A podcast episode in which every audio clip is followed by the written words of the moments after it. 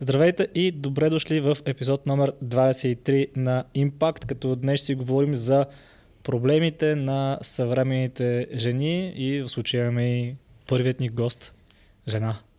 Си имаме съвременна жена. Абсолютно истинска от плът и кръв. Да, може да пипна. Истинска е. Потвърдено, да, и аз ще пипна. Да, това е Сандра, която в момента работи с нас като social media manager и е един доста готин човек. Сега може тя да се представи, но се познавам покрай фитнес, най-общо казано. Тя доста добре се класира на Балканското, в България също взе едно злато. Само, че не по-боди фитнес си беше ти? Боди фит, да. Боди фитнес, да, доста готина категория. И като цяло е супер всестранно развит и артистичен човек. Да. Винаги ми е било много трудно да се представям, но нека останем до това, че съм се занимавала сериозно с фитнес. И общо взето, всъщност по професия се водя актриса, така че да. А гласът ти откъде ни е познат? Гласът ми може да ви е познат от... има ли фенове на Star Wars? Да. Аз бях масканата в новите епизоди. Или може да ви е познат от някои по-детски неща. И също така съм официален глас на Dormeo България. Яко. Екстра. Надявам се да нямат проблеми, Dormeo, че в момента говориш при нас. Надали. И гласът ще звучи в YouTube и Spotify и iTunes. Ами при тях гласът е малко по-различен, така че ще използвам този ниския при вас. Гласа. Ами да, техният глас е такъв. Вземете си и Dormeo. Да, имаме проблеми с жените. Това беше. А с мемори пяна ли са или? Зависи. Окей. Че това с мемори пяната е опасно. Може да се пребереш и да завариш друго мемори вкъщи. Да, като... Преди да почнем видеото, да помним да не се разсеяме супер много, за няколко неща. Първо, ако ви харесват видеята, да се абонирате и да ударите един палец нагоре. Второ, да ги слушате внимателно, защото имам чувство, че четене с разбиране, слушане с разбиране са нещо по-рядко от това да видиш, не знам, Хелевата комета, примерно, в днешно време. И още какво? Patreon имаме, който иска да ни подкрепи там. За форма са доста готино общество там. Да. И също така, разбира се, за яките батки, които пият протеин на Proof Nutrition, тъй като това видео е спонсорирано от нас. Да. И да, всъщност, ако така една скоба да сложа, ако случайно имаме правописни грешки, да знаете вече кой да обвинявате. Да, здравейте. Санка, манка, сладоранка. Това с имапкт, или как беше написано? Не бях аз виновен. Знам, че обичате да ме едите мене. Да. Всъщност, да. Много е интересно така, когато си наоколо, мога да правя грешки и накрая пак ти си виновен. Какво? Не е ли лесно така? Не, супер е. Аз какво да кажа? Никола ми е първият тестимониал. Да, чакай да ви е към календара. След 3 дни от това видео, което гледате в момента, ще видите за какво говорим. Да, ще има една реклама. За новата ни услуга. Да. Okay. Да почваме, че много се разсеяме. Да, почваме с темата на клипа. Какви са проблемите на съвременните жени? Очевидно, нали, ние с Никола не сме жени, но никой не може да са сигурни в днешно време. Зависи кой питаш, според много хора. Те така пишат коментарите, така че... Да, така е. Затова сме взели жена да ни кажат от първо лице според нея какви са проблемите, пък после ние с Никола може да предположим какво ние виждаме отстрани. Да започваме с въпрос към Сандра. Какви са според теб проблемите? Сега аз все пак ще говоря от мое име. Нали, не казвам, че съм някакъв грандиозен капацитет, но мога да кажа, че съм доста осъзната и че мисля, че имаме проблеми. Не съм от жените, които нали, казват не всичко ни е наред и да живеем в някаква измислена реалност. Генерално едно от нещата, които според мен е проблем, е това, че сигналите на обществото са много объркани. Едни ти казват бъди силна и независима, други ти казват, мъжете не харесват независими и много знаещи жени. После ти казват, ти трябва да си умна, пък ако покажеш прекалено много знания в нещо, могат да ти се обидят или да ти кажат, че си някакъв нърд или че си много знайко. Нърд и многознайко са синоними, нали? Ами, нърд-зъбър. И да, но в един момент ти трябва да избереш дали не можеш да си и двете. Не можеш едновременно да си силна и независима, а пък когато ти се случи нещо, да кажеш, поне аз не мога. Не мога толкова бързо да обърна от тати ме е научил как да правя всичко, на може ли моля да ми помогнеш, защото съм с летни гуми, а пък тук има лед и аз не мога да изкача този наклон. Само една бърза кола. Защото това видео ще окликна доста хора. Много от тях няма да имат представа откъде започвате, откъде изхожда тази дискусия. Проблемите на съвременните жени в какъв контекст? И тук говорим в контекста на взаимоотношения мъже-жени. И не само мъже-жени, изобщо взаимоотношения. Нали, не говорим толкова за кариера, не говорим за други аспекти или за това ще става въпрос. Ами, според мен може да и кариерно да говорим. Да. Okay. Защото това може да се случи, на мен ми се е случвало. Отивам на интервю за работа, говорим на някаква тема, изведнъж се осъзнавам, че аз знам повече на тази част от темата от човека, който ме интервюира. И той се обижда от това, че аз му казвам, че не е прав. А той не е прав, защото вчера, примерно, аз съм чела, че не е прав. Да. Петю не е прав. Преясно ти е. Да, и така че можем да засегнем и двете страни. Да. Окей, идеята ми е просто насочим хората, които първо ще го гледат. Не говорим за здравословните проблеми конкретно. Да, тръгваме за това да говорим. Имаше някакъв печага, беше писал, очаквам скоро клипи за това как да сменям почките в банята от Стан и Никола. Всичко разбирате. Но да, и също така идеята за това видео беше, че в коментарите някакво момче беше писал или мъж, не знам. Беше писал, че говорим само за проблемите на мъжете. И... Не, много жени го бяха казали, много мъже. Писали се, да видим различна гледна точка. Темата за жените. Да, естествено, аз смятам, че това е много нормално развитие на нещата. Ние със сигурност ще поканим и хора, които са професионалисти, нали, психолози в това отношение. И то и мъже, и жени, за да може да има разнообразие на гледни точки. Нали, противно на това, което много хора мислят и не знам защо го вярват, ние нямаме всички отговори, въобще не претендираме да ги имаме. Абсолютно. Да, но една качествена дискусия винаги може да достигне до някакво поне решение или поне наченки на решение на някакъв проблем. Да, то е по-скоро, дори да не е решение, по-скоро наченки на мисъл, тук има нещо, за което струва да се замисли човек. И да отидеш с по-конкретен въпрос вече при психолог или по-знаещия човек. Но си мисля, че всъщност това объркване ни кара нас да не бъдем толкова конкретни, което вас, ако вземем нали, личните взаимоотношения, ви обърква още повече. Да, аз отивам на среща с жена и съм такъв, сега трябва ли да платя сметката? Не трябва ли да платя сметката? В смисъл, ако се вади портфела, ще я обидя ли? Да, това е малко странно, докато нали, ние си говорихме даже наскоро с Лазар Ангелов, примерно в Русия, там се е ясно. Мъжа плаща, освен ако няма рожден ден. Това е. А можем ли да направим нещо такова? Да е ясно, че ако отидеш на среща с някоя мацка в България, делите. Или ти плащаш. Да са някакви такива, както нали, говорихме преди малко за етикета. Това не го пише. Колкото и да пише нали, за как трябва да се държиш на масата, това, което ти каза за книгите под... Подмишниците. Аз мисля, че социалната норма го е изисквала. Вече не. И вече е малко по... Нали, различна е ситуацията. Обаче аз тогава те питам, аз да им въпрос, нали, ти като дама. Ако ще излизаме първа среща Абала и аз съм супер директен и кажа, добре, понеже това е супер объркващо за мене, аз искам да платя сметката, ти окей ли си с това? Или как го правим, защото не искам да съм в некомфортна ситуация. Това какъв сигнал ти праща? Отблъсква ли те, привлича ли те, как ти влияе нещо такова? Само като ми го даде като пример, вече ме печелиш. Окей.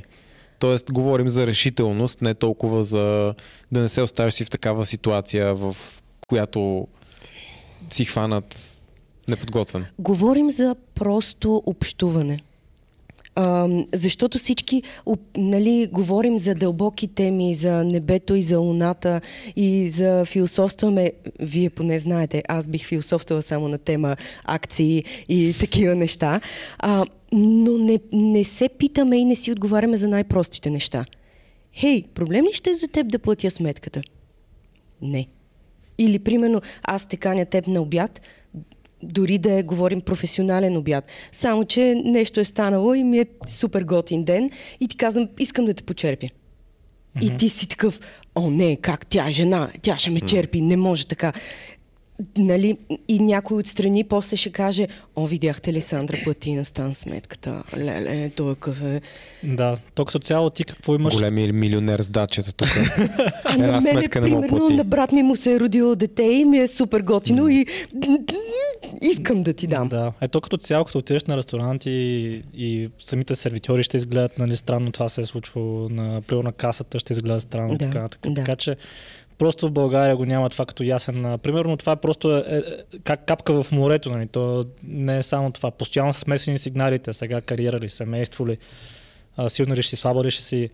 Точно това мисля, че е глобалният проблем. Че обществото не ти дава конкретен сигнал. И ти трябва да бъдеш достатъчно силен, което би станало с годините, за да кажеш, ей, това съм аз. Да се осъзнаеш, да видиш върху какво трябва да работиш и да кажеш на обществото, сори, според тебе може да е правилно това, но пък според мен не е. Тоест вече да имаш утвърдени ценности си и личност. Да, но това става с времето. Няма как да го изискаме от едно 20-годишно момиче, което го натискат да учи медицина, което забравя, че... не може да кръв. Да. И тук идва момента, в който някак си трябва време, а пък в същото време обществото ти казва, че ти до 30 години, ако не си направил семейство, си бита карта. Да, в Китай... Май в Китай беше... се водят такива жени leftover, които са след 27 годишна възраст, ако нямаш вече, нали, мъж, поне мъж, брак, дете, си leftover. В смисъл... Да, това е филм в... Така ли?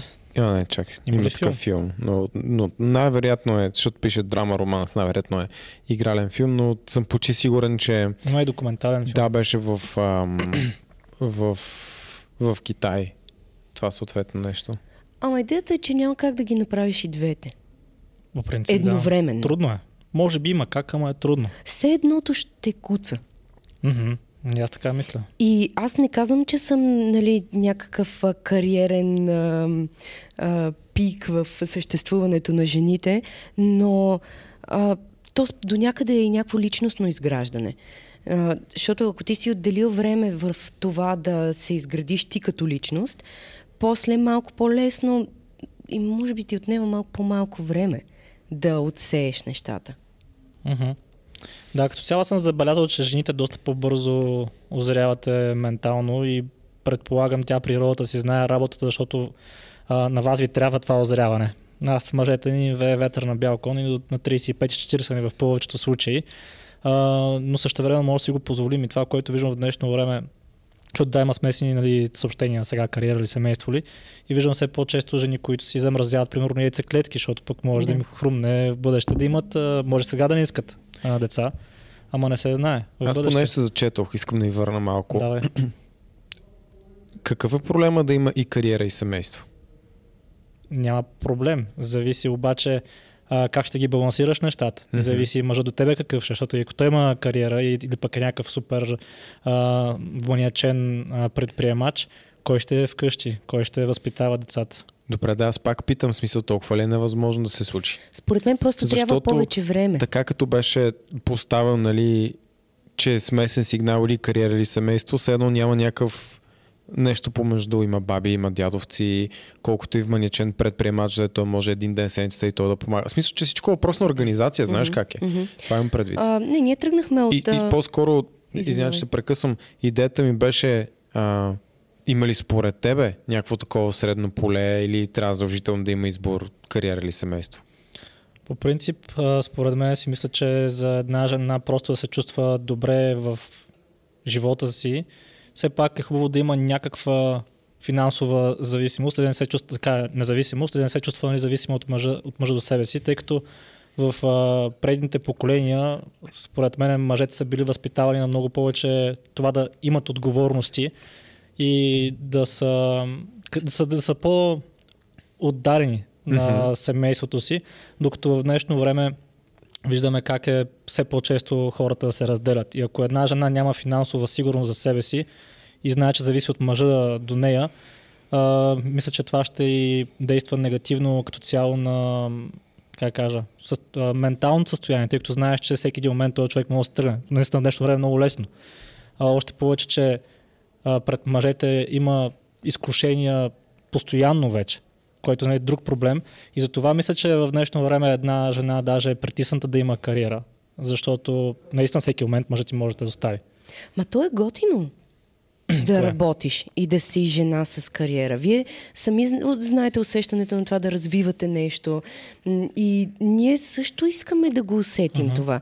Но пък, примерно, моя приятелка е била в ситуация, в която тя е печелила доста повече пари от тогавашния ѝ приятел, който вече е съпруг, между другото, някакси май изравниха нещата, но тя си е криела сумата, която печели от него, за да не го притиска, да не го кара да се чувства зле.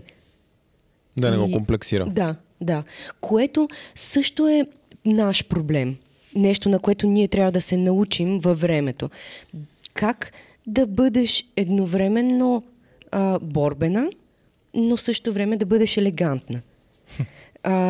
И според мен това е нещо, което е много голям проблем в сега на обществото и то даже от нашето поколение и след нас. Никой не ни учи как да бъдем дами. Никой не ни казва какво трябва да направиш ти, за да бъдеш по... Тук говоря за класна дама. Нали, учат ни как да се снимаме за Instagram. Всички, нали, от до, как да застанеш, че да не знам си какво. Да. Боже, това, дори когато бях в състезателна форма, нали, както и да се обърнах, щях да изглеждам и си изглеждах добре. Не, че сега, нали. Но дори тогава не качвах такива снимки. Връщам се на темата, съжалявам за скобата. Никой не ни казва какво трябва да правиш ти, когато си на масата, за да изглеждаш елегантно. На някои момичета им идва отвътре. И аз много се възхищавам на такива жени. Някои прекаляват. Някои са прочели едно-две неща в Пинтерест и казват, нали, това е. Но трябва да се обръща повече внимание на това. Добре, мислиш, че много мъже могат да го разберат това? Не. Защото те също не разбират масово етикета, какъв е, примерно, дали си ставиш кръстосани приборите, или безпоредно ли еди, какво си и така нататък. Не, даже са ми се присмивали. Ти ли така, за какво си оставаш така приборите? Ами защото не ми хареса какво ми сервираха и аз, нали, оставяш ги на кръст. Да. О, ти бе да не мислиш, че някой тук ще разбере ти какво искаш да кажеш. Да, идеята ми е, че аз мисля, че това са с етикета специално. Може би някакви проблеми, които са цялостно разпространени, че просто това не му се отдава толкова важност, колкото в миналото. Има ситуации, в които за мъже и за жени има някаква разлика, но примерно това в ресторанта повечето хора в днешно време обръщат внимание на този етикет.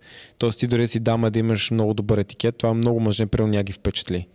Зависи. Има неща, които само ти подсъзнание ги разбира. И то възможно. Тя не говореше специално за етикет в ресторанта, като цяло за маниери на жените. Примерно изправена стойка, сядане на стола. Да, просто примера беше с ресторанта. Не че за етикета от друга гледна точка, за как седиш и така. Но аз чако някога. Чакай, че как съм седнал. Няма да е много привлекателно. Това е ясно. Просто питах конкретно до каква степен и в кои ситуации липсата на образованост и при мъжете за това какво етикет също може да е проблем. То това е и в двете страни.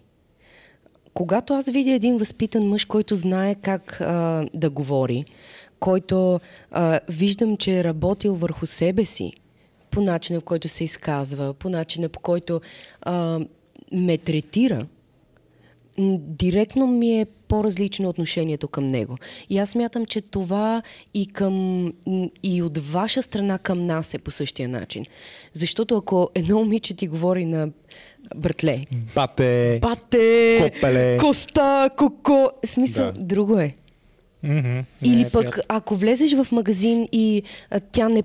Сега това, нали, са мои лични неща, но ако влезем някъде и не кажем добър ден, здравейте или някакъв поздрав, някакси на мен ми прави впечатление. И смятам, че и на някой от страни също би му направило впечатление. Или поне на таргета, който ме интересува мен. Да. То това последното мисля, че е ключово. В смисъл, зависи кой искаш да привлечеш. Да. Което защото зависи от теб. Аз ти обещам, че има хора, които пък няма да приемат жена, която не говори на бате и тъна. Мисля, за тях това е нормалното, това е приятно. Примерно, като сме били тинейджери, това е било сравнително разпространено. Мене тогава ме отблъскваше, честно казано. И мен.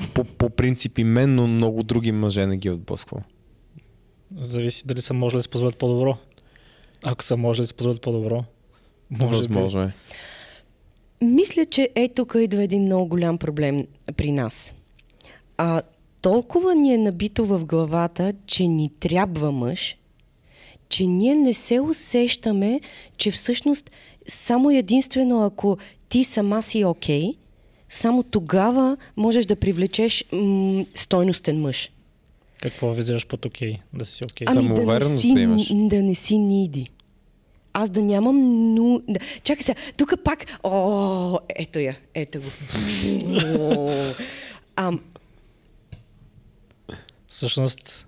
Да. Да, кажи си. Аз само ти видях очите и забравих какво искам да кажа. Не, идеята ми е, че ако аз знам колко струвам... Това внимание как ще се приеме в коментарите. Аз не казвам, че аз знам. Не, даваме хипотетичен пример. Не, ако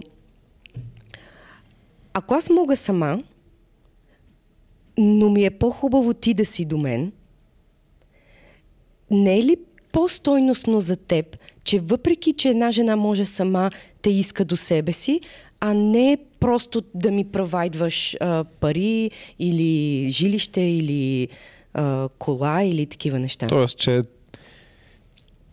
реално ти имаш партньора, не е някой, който е отдавник и търси спасителен пояс. Да. Наобщо казано. Но в същото време наистина имам нужда от мъж, защото е по-хубаво.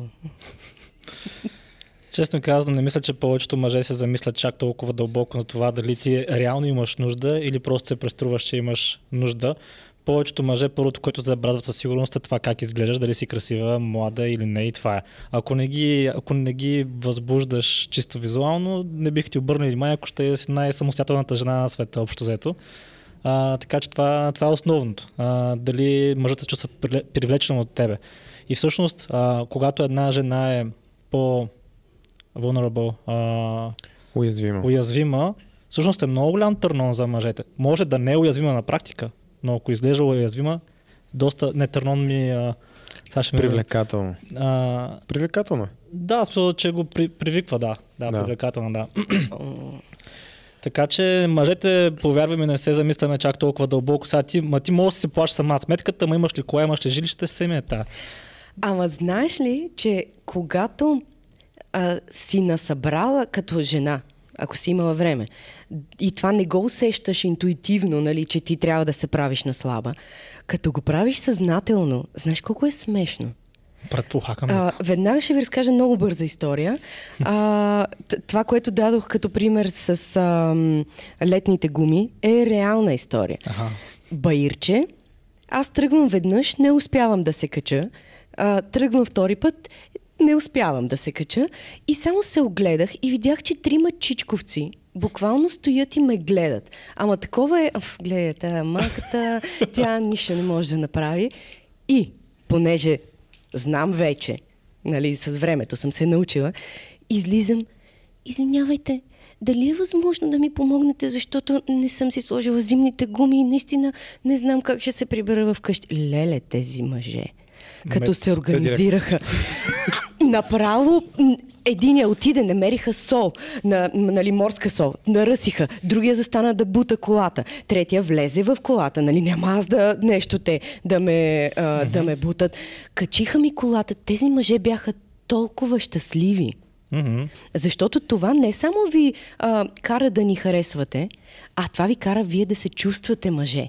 Полезни, да. Реално нас ни харесва да се чувстваме полезни по принцип. То на жените им харесва да се чувстват полезни. Просто в друг контекст, примерно. Да. Защо мислиш, че ви донесох пуканки? Или когато... Да, мерси на жълто. Или когато се грижи за деца. Да. Примерно. Просто в различен контекст, защото мисля, че всеки има нужда да се чувства с едно живота му има някакъв смисъл, не си просто фикус в живота на другите. Да. Да. Но идеята ми е, че на мен ми трябваше време, за да ми превключи мозъка от айде още веднъж ще го качиш тоя баир, нищо, че си с летни гуми, в за какво да се занимаваш, а не ги помолиш тия чичковци? Я ги гледай как седят и те гледат. Тоест, на мен ми коства усилие да го направя това, просто защото съм възпитана да се оправям сама.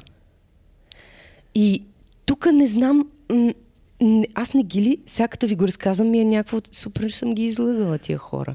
Не, според мен не си, но идеята ми, че аз не мисля дали това е възпитано в жените или като цяло може би идва от корпоративната култура в последните 20-30 години, която е предимно нали, цени това човек да е самостоятелен, да е оправен.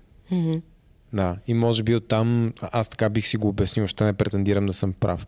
Но ако се върна на това, което беше тема, тя беше наобщо казано, трябва ли жените да показват уязвимост? Това е основното нещо, което се дискутираше. Аз как само да допълня, нали, Стан каза, всички мъже харесват, жените са уязвими или една жена трябва да е уязвима. Имаше един доста... За мен, дето Стан може да има друго мнение да го обори. Аз не съм запознат с контраргументите. Даже съм сигурна, че така ще направя. Не се знае. Не, но едно момиче беше писал, че ти си, както има различни архетипи за какво се сетиш, така и примерно ти си в архетипа на предприемач, който всъщност иска спокойствие, иска една по-слаба жена до него. В смисъл не говорим слаба, защото ще я мачкаш или доминираш, а просто ти имаш нужда ти да си превъзхождаш в една връзка. Това беше казал. Тоест може да има някакъв друг архетип, нали, друг тип мъже, които пренатърсят мега уязвими или по-скоро уязвими жени. Ами ти познаваш моята приятелка, според тебе уязвима ли? Тя не е уязвима. Тя беше шеф пантерата, нали? Как беше едно време в V-Box. Да. Добре. Обаче много хора не са го разбрали това. От това, което ти казваш. Затова питам генерално. Аз как ме възприемат хората, няма нищо общо с това, което аз реално казвам. Те чуват и интерпретират на база на това какво те мислят за мене. Да, а не какво реално съм аз. И да, аз не си търся слаба, така не си търся уязвима жена. Защото ако една жена постоянно ти е вкъщи, реве, постоянно в депресия, постоянно нещо ни е наред и ти трябва да я помага, всъщност тя те дърпа назад и не може да се развиваш. Аз казах, че не търся, че търся спокойствието и че търся липсата на драма в къщи. А липсата на драма в къщи... Излишна драма. Да. Защото нормално да има. Не, то живота носи някаква драма. Да, но излишна... Но не драмата да е примерно цял ден не ми писа. Да, снимах. Нали, така че реално силните жени не създават драма. Слабите жени създават драма вкъщи. Mm-hmm. Така че не си търся слаба жена по принцип. А не е ли пак до комуникация? Хей, аз във вторник снимам. Примерно. Да, бил съм с такива жени, където казвам, хей, аз си тренирам в момента от 7 до 9, нямам телефон, треньора ми е, че ме не каже. Тя пак, що ми вдигна. Да. Ти тъпа ли си? Аз съм била в същата ситуация. Да. Има такива хора, които не е до комуникацията, имат нужда от това нещо, според мен, и мъже и жени. Mm-hmm. Да. Но... Мисля, че за мъж е по-лошо даже да е така. Ама този контрол също е символ на неосъзнатост. или на някакъв вид несигурност. Да, това е несигурност. Знаете, контрол фрика го прави, защото някъде е несигурен. То това е много жени, така много мъже също го правят към женици. Точно това е несигурност. И, когато човек е сигурен, че може да, как кажа, че това не е единственият човек, който ще му обърне внимание в живота му, е по-склонен да не бъде толкова needy, нали, както се казва. Да. Така че, според мен, жената не трябва да е слаба, а по-скоро връзката би просперирала, когато е по-слаба от мъжа. Има разлика между това да е слаба жената, генерално, и да бъде силна, но все пак по-слаба от мъжа си. Тук е разликата, която мисля, че повече хора не разбират. Да. Аз затова отворих темата, защото и на мен беше интересно. И нали, ако един човек, без значение мъж или жена, нон-стоп е уязвим, той просто е дори в контекст на приятели. Ако ние сме група приятели, си говорим супер добре нон-стоп, има някой, който винаги е недоволен, винаги мрънка, винаги създава дра... Ние няма искаме да се виждаме с него. Или неговото присъствие няма да е най-желаното. Така че мисля, че генерално това е нещо, което отблъсква. Да. И тук скоро си направих едно кратко, да го наречем, проучване. Обществото не позволява на жените да бъдат нещастни. Тоест, ако един мъж е ръб и нали, е такъв мрънка си, мълчи си, е окей. Но ако една жена е типичен интроверт и всъщност и е по-приятно в някакъв бар да стои и просто да наблюдава, да не общува с всички, тя е странна.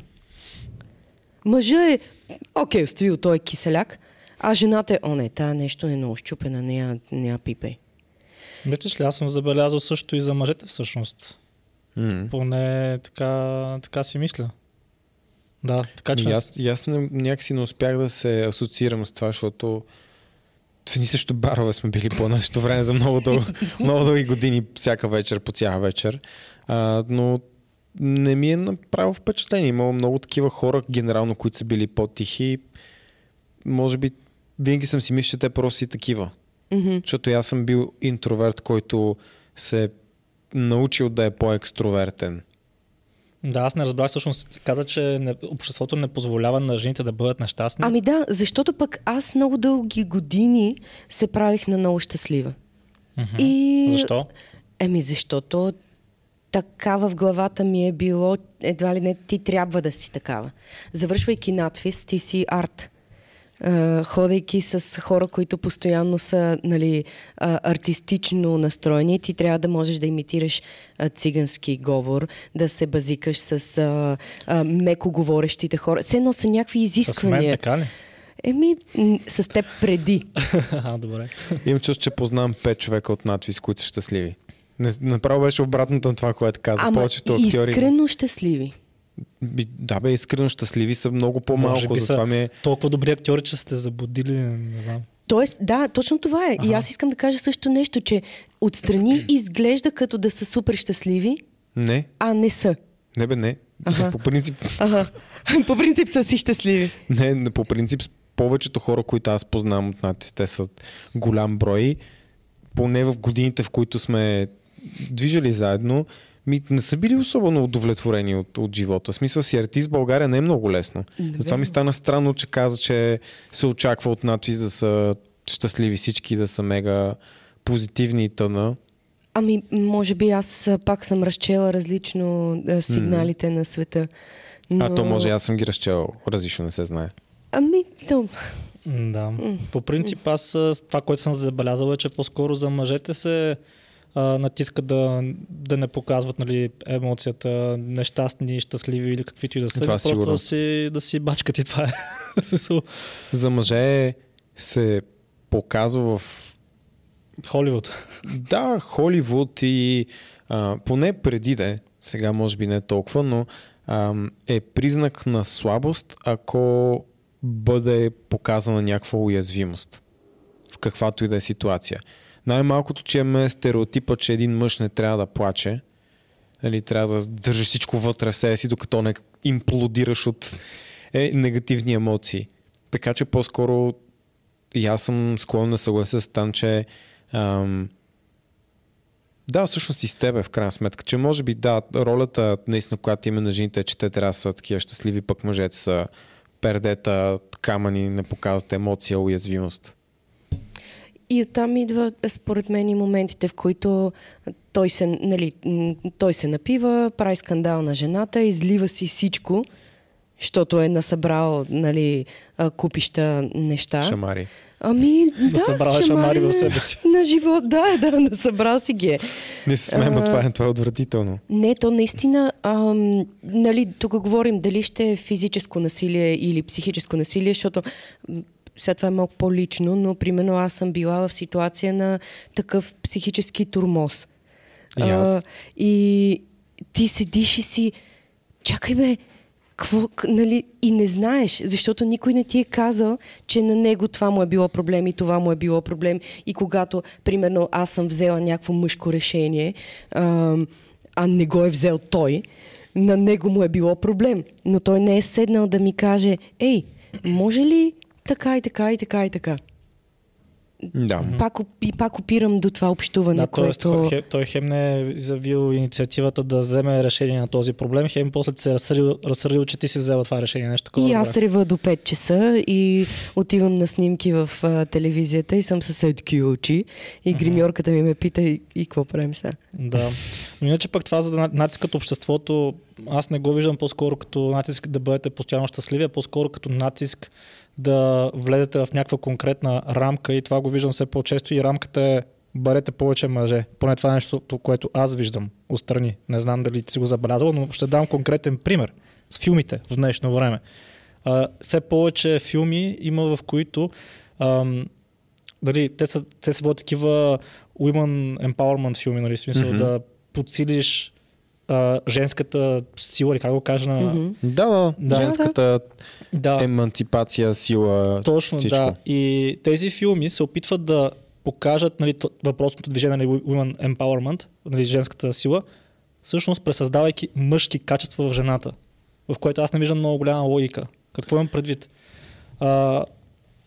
Изглежда се едно всичко, което е правила жената до примерно 1990 година, е било напълно безсмислено и слабо, и затова жените сега трябва да се преструват на мъже. Примерно ходят някакви жени по токчета и се бият с 20 пича и ги побеждават. Говорят мъжко, в смисъл такова мъжко държание, ходят като мъже, и това е във филмите. Примерно, тренират силово и стават по-големи от тебе. Да, бият се постоянно, псуват, пият. Това го казвам в Холивуд. В смисъл, има се такава като... течение. Да, течение, в което натиска жените да са по-скоро мъже. И според мен това не доказва, така не извисява повече жените. Обратното, ти премахваш всичко женствено от тях и караш да бъдат като мъже, едва ли не. Аз го разбирам от гледна точка на това, че...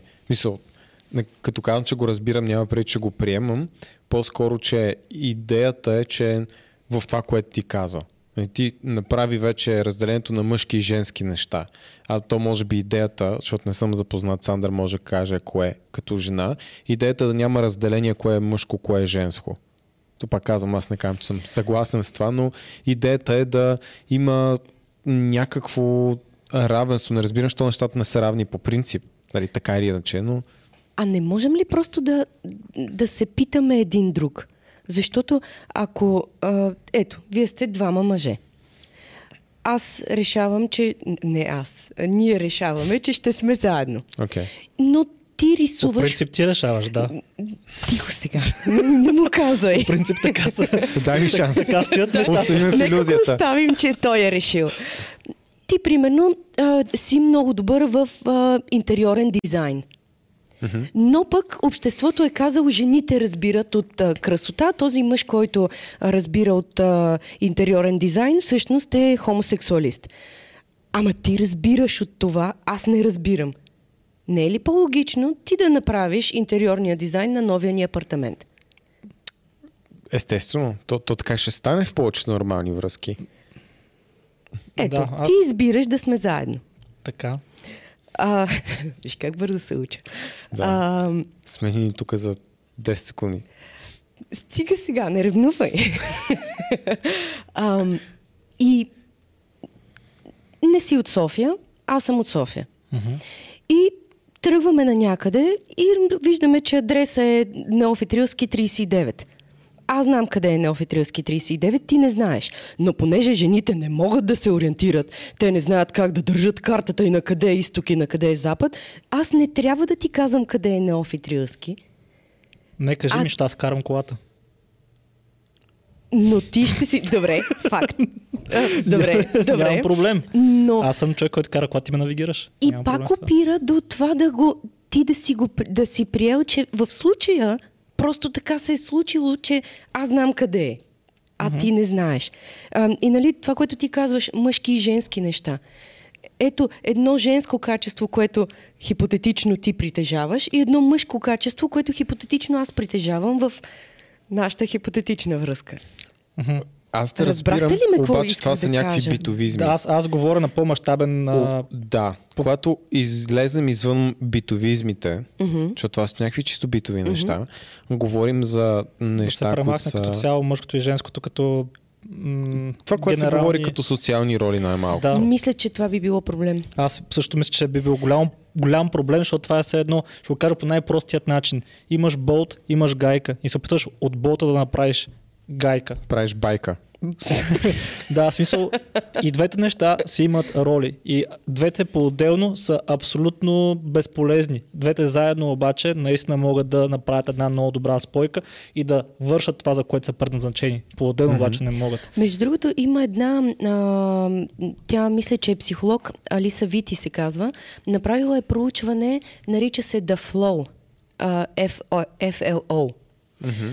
Където изхожда от това, че покрай това, което ти спомена за корпоративния начин на живот и на това, че жените искат да навлизат в този, нали, те да стават корпоративни, всъщност дори работното време от 7 до 5 не е устроено за жени. И това, че примерно за нас е по-добре, тук говорим вече за хормонални нива и за както на вас ви върви циркадния ритъм, така при нас има един по-голям ритъм, свързан с месечния цикъл. И всъщност на нас не ни е добре да ставаме толкова рано, което ако се натиснем, за да го правим, за да станем, нали, част от корпоративния начин на живот, ни влияе зле на хормоналните нива. И тя е направила цяло проучване и всъщност дори е започнала да тренира на много големи отбори, на разни женски такива отбори по различен начин, свързан само и с нашия цикъл. И тя примерно даже казва и за храненето, и за начина на тренировките. Тоест, това ние да се опитаме да станем от гайка винт, болт, ни влияе зле. Както и според мен и обратното, на вас би ви повлияло на хормоналните нива лошо. Да, то това е. Може да видите нашия фитнес канал. И още повече фитнес канала на треньорите, нашата дамска програма, Краси Крис, те имат вида за менструална периодизация. Тоест там може да видим колко по-различно е примерно за една жена. Тоест тук имаме неравенство де-факто в тази ситуация, но ако се върнем на това, което и Стан искаше да каже и аз натам отивах, е, че тук говорим вече за някакви социални роли. Остави битовизма. Сега, ако аз съм по-добър в нещо, то е женско, пък ти си по-добър в нещо мъжко, някакво такова интериорен дизайн. Това не мисля, че е много голям проблем за осъзнатите. Това даже не се възприема от обществото. По принцип обществото още вярва, че мъжете са по-добри в изкуството. Във всичко, реално. Не всичко. Наръчеринга не. Само да кажем, че това е едно от малкото неща. Но в повечето сфери се счита, че мъжете са по-доминантни. Примерно готварство, повечето видове изкуство, спортове, нали, смисъл всичко, корпоративен свят, предприемачество. Това е догмата. Не казвам, че съм съгласен с нея, казвам, че поне това е моето впечатление, мисля, че такова е масовото разбиране. Идеята, че обаче исторически не е имало такова равенство. Имало съвсем отделно разделение на ролите, това, което Стан каза. Ако се върнем 10 000 години назад, 5 000 години назад. Да. Рано, ако се върнем 100 години назад. Имало разделение. Ама това си има причина и това, което виждаме, че много често жените обвиняват мъжете, че едва ли не са ги потискали през всичкото това време. и имало някакъв зверски патриархат и гадните мъже, видиш ли, са ги тормозили. Не са им давали, примерно, право да гласуват, не са им давали право да работят и така. Което всъщност не е точно така, by the way. И... Защо? Защото аз мисля, че не е баш това, което ти казваш. Защото всъщност в миналото и мъже са нямали право да гласуват. Кое е минало и до кога? Тоест, трябва да го виж в добрах кой сайт беше свързан с историята. Истината е, че са имали право да гласуват определени мъже, не всички мъже. Така че не е било точно разделение мъже гласуват, жени не. Мъже работят, жени не. Не е било точно така. Добре, да, религията. Какво за религията? Религията, примерно християнството, което не се е видоизменило много, няма да види жена епископ, примерно, или някъде много нависоко в йерархията. А това едно време е било по-силно от правителството в някои аспекти. То сега в някои страни църквата е много силна. Наравно с правителството. То винаги има неравенство. Примерно, аз бих предпочел да не бъда епископ, ма да не ходя да умирам във война, примерно. Да, бе, няма драма. Въпросът, че жените са били... не са били допускани много, те още не са даже в църквата, а това е било източник на огромно влияние. И пак се върна на това, че все още на много места в света жената е... Тоест, това въжи и за мъжете това да е с уредените бракове. Oh. Но както и да е. Още един пример. Е дори преди... По принцип. Не само. И в други религии. Може. Не знам. В християнство също, междуто в някои по малки течения. Може би не съм толкова задълбавал. Да, може да се бъркам за това. Не, също така, има го. Да, също така още нещо. Примерно преди 50-60 години в България дори много семейства, ако дъщерята иска да учи нещо, бащата каза ти няма след пети клас, какво ще правиш да учиш? Нямаш някаква работа да учиш. Тоест за това става въпрос. Когато става въпрос, че има неравенство. По принцип, в миналото жените не че не са били толкова допускани да работят. Те са нямали условията да работят. Какво имам предвид? Хапчето е измислено май 60-та година, нещо такова, 1960-та година.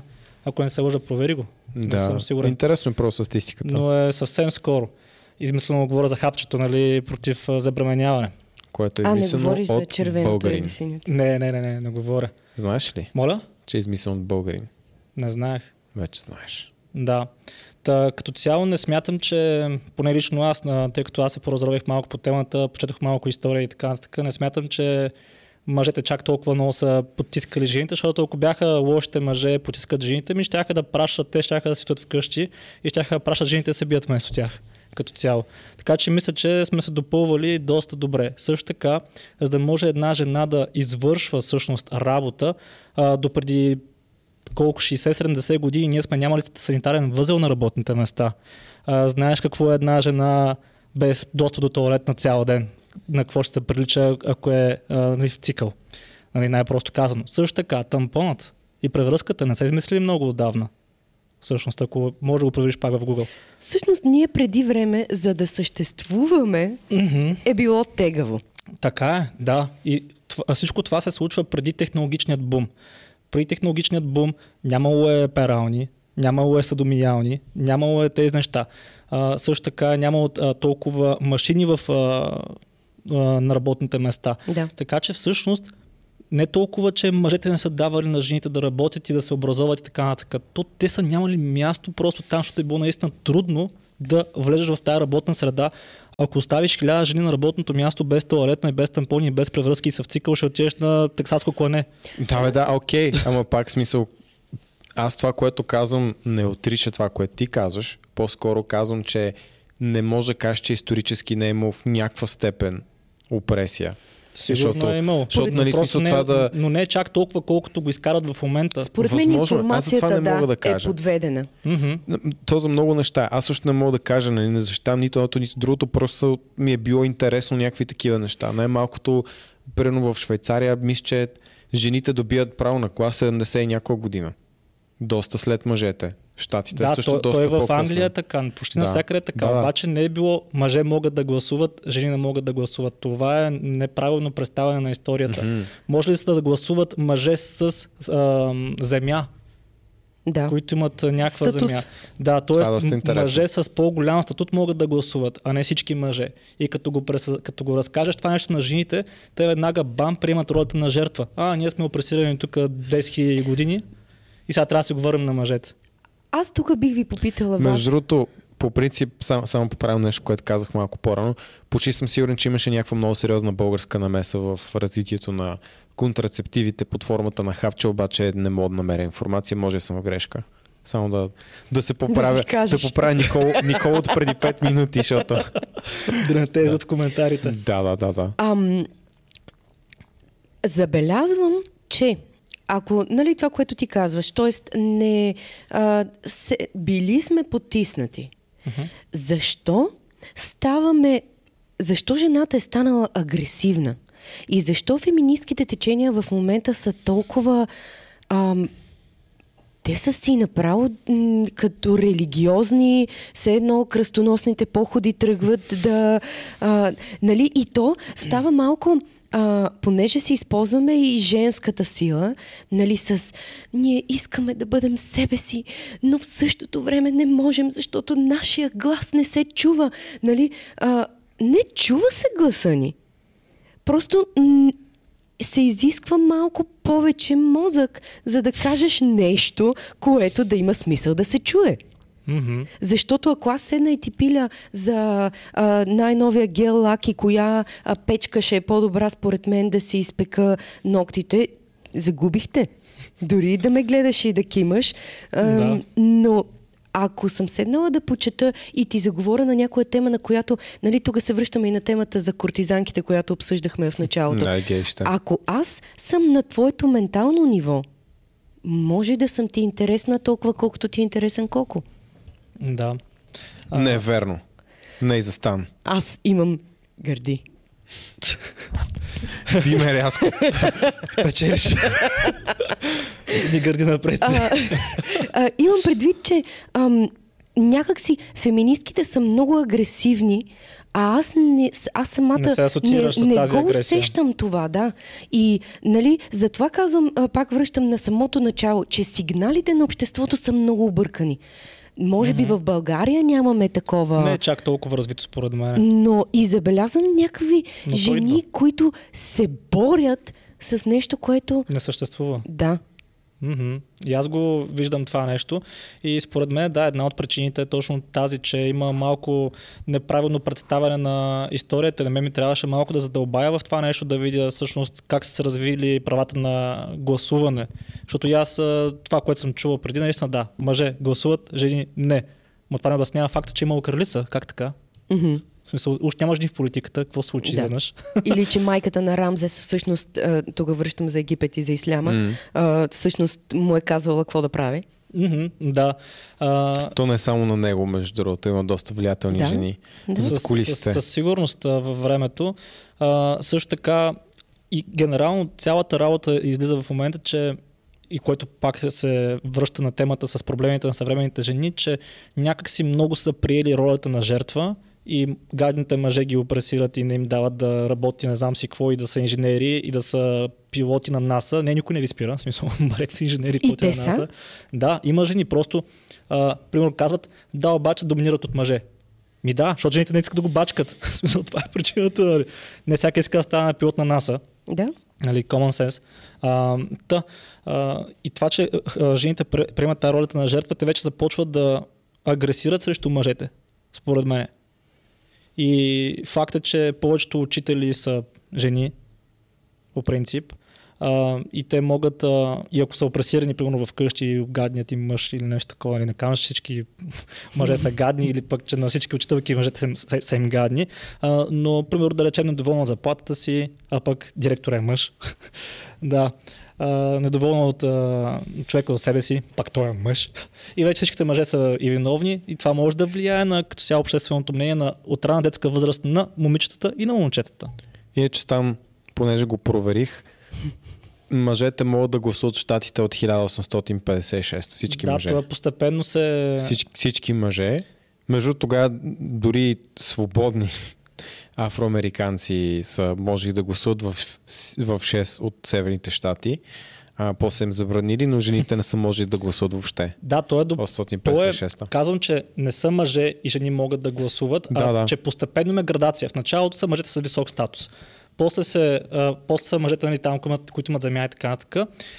И после са всички мъже и после всички жени. Ама това не означава, че имало постепенна градация в това отношение, а не мъжете могат да гласуват, жените са пък не стават за нищо, няма да гласуват. Не, съгласен съм. Аз просто казвам, защото, нали, каза да проверя кога е. Това всяка... Не, да провериш кога е хапчето. Окей, чакай. 1909-10 някъде са първите разработки, защото преди малко гледах това. Кога ставаше масово за... Това е важното. Масово за употреба, защото преди това те жените да искат... 1960-та. Значи съм запомнил много добре. Реално то преди това жените и да искат, тя на 20 вече има дете. Даже може би и 2, може би и 3. Така са били нашите баби. Моя дядо има 6 брати. Да, и за жалост по това време не всички оцеляват. Така че те са имали много бременности, може би по-малко деца. Което си е тегаво. Да, което е тегаво да преминеш. Така че не мъжете такива няма ходиш да работиш. То може и на някой дебил няма ходиш да работиш, защото си бремен на това дете го искам. Защото и сега познаваме, нали, жени. Да, също така ни трябва работна ръка, защото едно време, колкото повече деца и най-вече момчета, между другото, имаш толкова по-голям шанс има за оцеляване. Защото някой трябва да купае тая нива отзад. И жените пак са имали работа, тя просто е била друга. Да, точно, те жените са имали работа. Пак казвам, имало е технически и технологически бум, който помага на жените всъщност вече да започнат да работят. Какво имам предвид? Вече самото работно място позволява на жената да отиде там и да е продуктивна. Отиваш на полето, ти нямаш пауър да обърнеш нищо. Тя и преди е била продуктивна. Само че никой не... Нали, мъжете отиват и купаят или берат... Да, те са берат, примерно. Берат нещо. Ама това, че после жената го чисти 2 дни, за да може да направи брашното, да направи хляба, никой не го отбелязва като... Не, според мен се го отбелязват. Просто е различно. Сега не го говорим. Да, точно. Да. Точно това искам да кажа. Пак са работили, просто не са били шефовете на полето. Те памука, това, че жените после разпридат и работят, това не се отбелязва просто, защото е някакъв common sense. Добре, се върнем на основната тема, която е. Специално говорим за... Защото задълбахме в историята. Да. И в някакви фактологически твърдения. В смисъл, това си е проблем, че се приемат за жертва жените. Аз не съм човек, който ще каже дали е проблем или не. Просто искам да върна обратно. Да. Затова стана бирахета. Ти не си, но той е. Не, просто аз не съм образован, нали, за това. За аз не съм образован, просто прочетох малко повече. Доста повече се чел. 1960 и аз го запомних вече. Постарах се. Не, ти по принцип имаш интерес към това. Това ми е идеята. Докато аз просто искам да ни върна. Добре, говорим за жените в днешно време. Без значение всъщност от какво е. Дали е имало, какво е било, какво. Факт е, че жените, някои от тях, стават по-агресивни днешно време към мъже. И това нещо в последни години се разцепи на още други течения, които са с хора, които вече имат, които са от LGBTQ и всички други. Колко цифри станаха? Така букви станаха. Те са много, да. То мисля, че вече е LGBTQ+. За всички останали. Да. Които ще стават много, много агресивни, защото те се чувствали като жертви. Тоест тук говориме, може би дори за масово хората са били опресирани и сега на всеки му избива по различен начин. Или това е начин да видиш, да вземеш някакво внимание, някакви специални привилегии. Според вас, кое от двете? Може би и двете. Да, може наистина да е комбинация. Може и нещо трето. Според мен при всеки е различно. Защото аз лично имам познати приятели, които едни го правят буквално за дай да пробвам да видим какво е. То може и да е яко, що пък не. Да пробват кое? Сега не искам добре. Да... Дали шегайката или винта, не знам. Да, разбрах. А други си знаят сами за себе си, че е така. Но, между другото, аз много съм си мислила на това и защо се развиват толкова тези течения. Еволата. Мисля, може би вече след като измислихме хапчето и технологиите и всичките неща, може да обърнем малко повече внимание на какво се случва тук вътре. Тя ги има, защото ние понеже ще имаме приятели в някои от тези сфери. Примерно Иван Димов или Мони също. Аз брахме са фамилията, не мога да... да се сетя. Не помня организацията. Много съм зле. Как ти да е с тези неща? Single Step. Не, Single Step е Иван. Мони е от друга организация. Глас, мисля, че беше тя. Не знам. Както и да е. Имали сме примерно видео с Иван, който е супер машина. Той беше направено презикацо, направи не знам колко хиляди рунда от Синди, кросфит комплекса. 10 000 повторения бяха общо, кляква, набирания, лицеви опори. Той, аз не знам как остана жив накрая. И направихме едно видео с него, долу коментарите бяха тапаци, смутаняци, нали, какви сте хора тук, нали, да не използваме цензури думи. Но мисля, че когато наистина говорим за опреси, защото ти не мога в малък град не може да се покажеш по такъв начин. Да, той Стан е разказал, че едва ли не допреди 10 години да не е било какъв е тоя. Ма той сега, ако виж центъра някой малък град, два мъже се държат за ръка или се целуват някоя пейка, най-много задат боя. Да. Опресирани са и затова те търсят според мен гласност. Дали по правилния начин, нали, всеки си преценя сам. То начина не го знаят още. Както и, ето, примерно, аз съм супер емоционална. И съм приела, че това е нещо не е окей. Защото хората понякога не могат да ми издържат. И идвам им в повече. И сега аз последните години се уча как да живея с това. Ама ми трябваше време да го осъзная. И мисля, че и при хората, които са хомосексуалисти, нали, те го осъзнават, преборват се първо със себе си и после трябва да видят как да го презентират. Мисля, че това е първата борба, която е по-трудна за някои от тях. С други е супер натурално, естествено. Те са влизат сега в някоя стая, има супер нова енергия веднага около тях. Толкова си възприели имиджа. Както е, да не... Това беше просто странично от разклонение, нали, на темата, защото говорим специално за жените. Просто давам за пример, че има и други течения. Изведнъж всеки е опресиран по някакъв начин. Да, мисля, че в момента прекалено много внимание обръщат хората на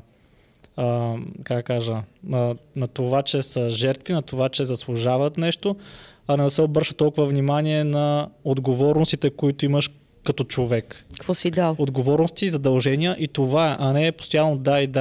Трябва да ти да даваш. Точно на там биех, знаеш, че ти ще подхванеш темата. Идеята ми, че според мен всеки е жертва вече в днешно време по един и друг начин. Дори ние като правим някакви... Хилари Клинтън с нейното изказване, какво беше? Не всеки е жертва, мъжете не са жертва. Сещате се за изказването? Не. Как беше точно?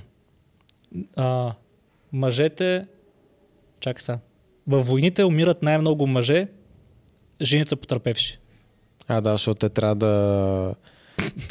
Те ще живеят с това, нали, че мъжете им са умряли. Да, в смисъл 99% от хората умрели във война са мъже, жените са най-потърпевши. Какво да кажа? Как си да е? Идеята ми е, че всеки е жертва. Ние, нали, правим някакви клипове тук в YouTube. Правим си го в някаква степен и за нас. Не, че нямаме и други интереси за да го правиме, но има супер много хора, които са безкрайно обидени от това, че някой е направил някакво видео в интернет. И въобще не говори за тях конкретно. Да.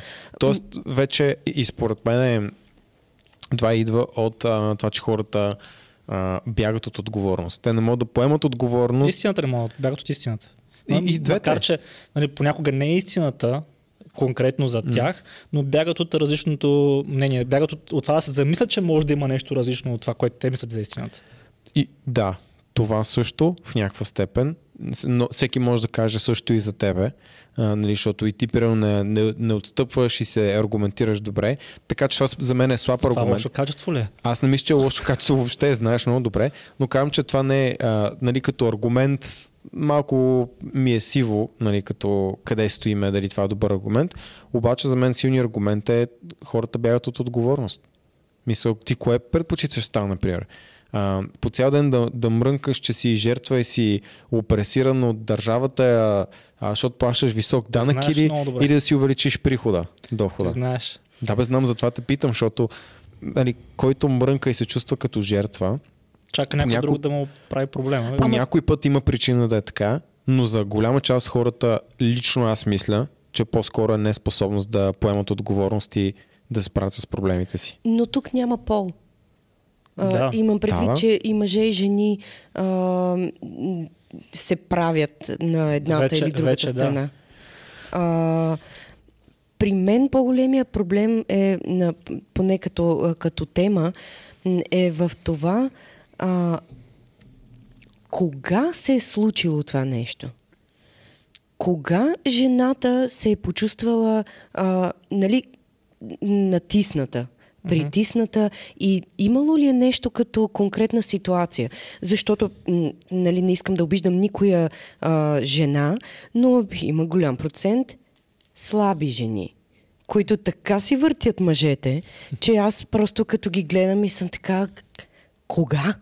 Как? Защо? Как се сети за това? Нали? И да съм прочела всичките книги и всичките подкасти за личностно развитие, да съм чула... слушала правилните. Да, изглежда. Да, аз ще се върна на стъпка назад само, защото ти каза, нали, не е до пол, обаче аз бих казал, че в момента, въпреки че аз съм по-блупи от Стан, мисля, че в момента мъжете конкретно са в най-лоша позиция.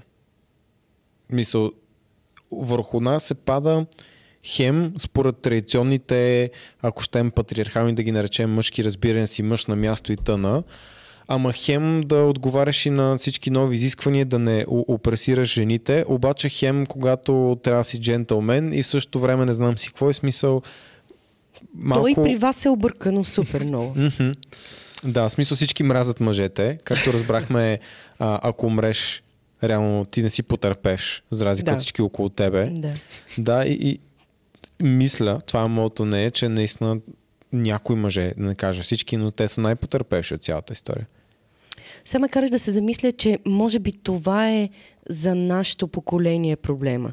Защото ние Или ще стане, защото още не е. Нали? Ако погледнеш в академичната сфера, нали, тя е предимно доминирана от мъже в много голяма степен. Сега че ти се обидя и да си тръгне? Не, говоря за научните среди. Има много... Всъщност вече се обръща. Повече жени завършват. Дори в Big Bang Theory вкараха жени. Да, обаче исторически е била много силно доминирана. Не са били допускани жени поради други причини, защото не са можели. Има други сфери, в които не е баш така, но пак ако погледнеш повечето големи корпорации, тъна, виж им изпълнителните директори, си левел менеджмента и аз не казвам, че... Ама това трябва... се случва. Стан, чакай, не искам да ме разбираш погрешно. Аз не казвам, че трябва да имаме задължително diversity квота. Това за мен е, защото съм го учил, гледал съм как се развива последните 10 години. За мен да сложиш някой само, защото трябва да има някакво разнообразие, не винаги е добра стратегия. Аз бих казал, никога не е добра стратегия. Не, има причина, по някой път може е добра стратегия, обаче какво разнообразие, по какъв начин. Търсиш под игла в копаса, но само и само да намериш жена, това забавило доста. Не, т.е. слагаш някой, не жена, просто слагаш някой само за diversity, въпреки че той няма за разнообразие, въпреки че той няма уменията да е на тази позиция. Това се случва масово. Докато ако имаш човек, който е сета, може да е инвалид, може да има някакъв недък, може да е жена, мъж, от всякакъв цвят, каквото и да е, каквито е саморазбиранията, той има качествата за тази позиция. Ти го вкарваш в екипа, екипа става от хора, които имат качества, са в борд на директори на голяма компания, обаче с различни гледни точки, това е супер мощно. Има стъдита колкото искаш, че това е много добре. Обаче, когато се опиташ да насилиш нещо, има си една много хубава поговорка на български, насила хубост не става, не става. Не се случва. Така както и да е, това беше едно отклонение. Има ли стъдите, ако в един мъжки екип вкара жена, има някаква промяна? Ще разберем. Със сигурност.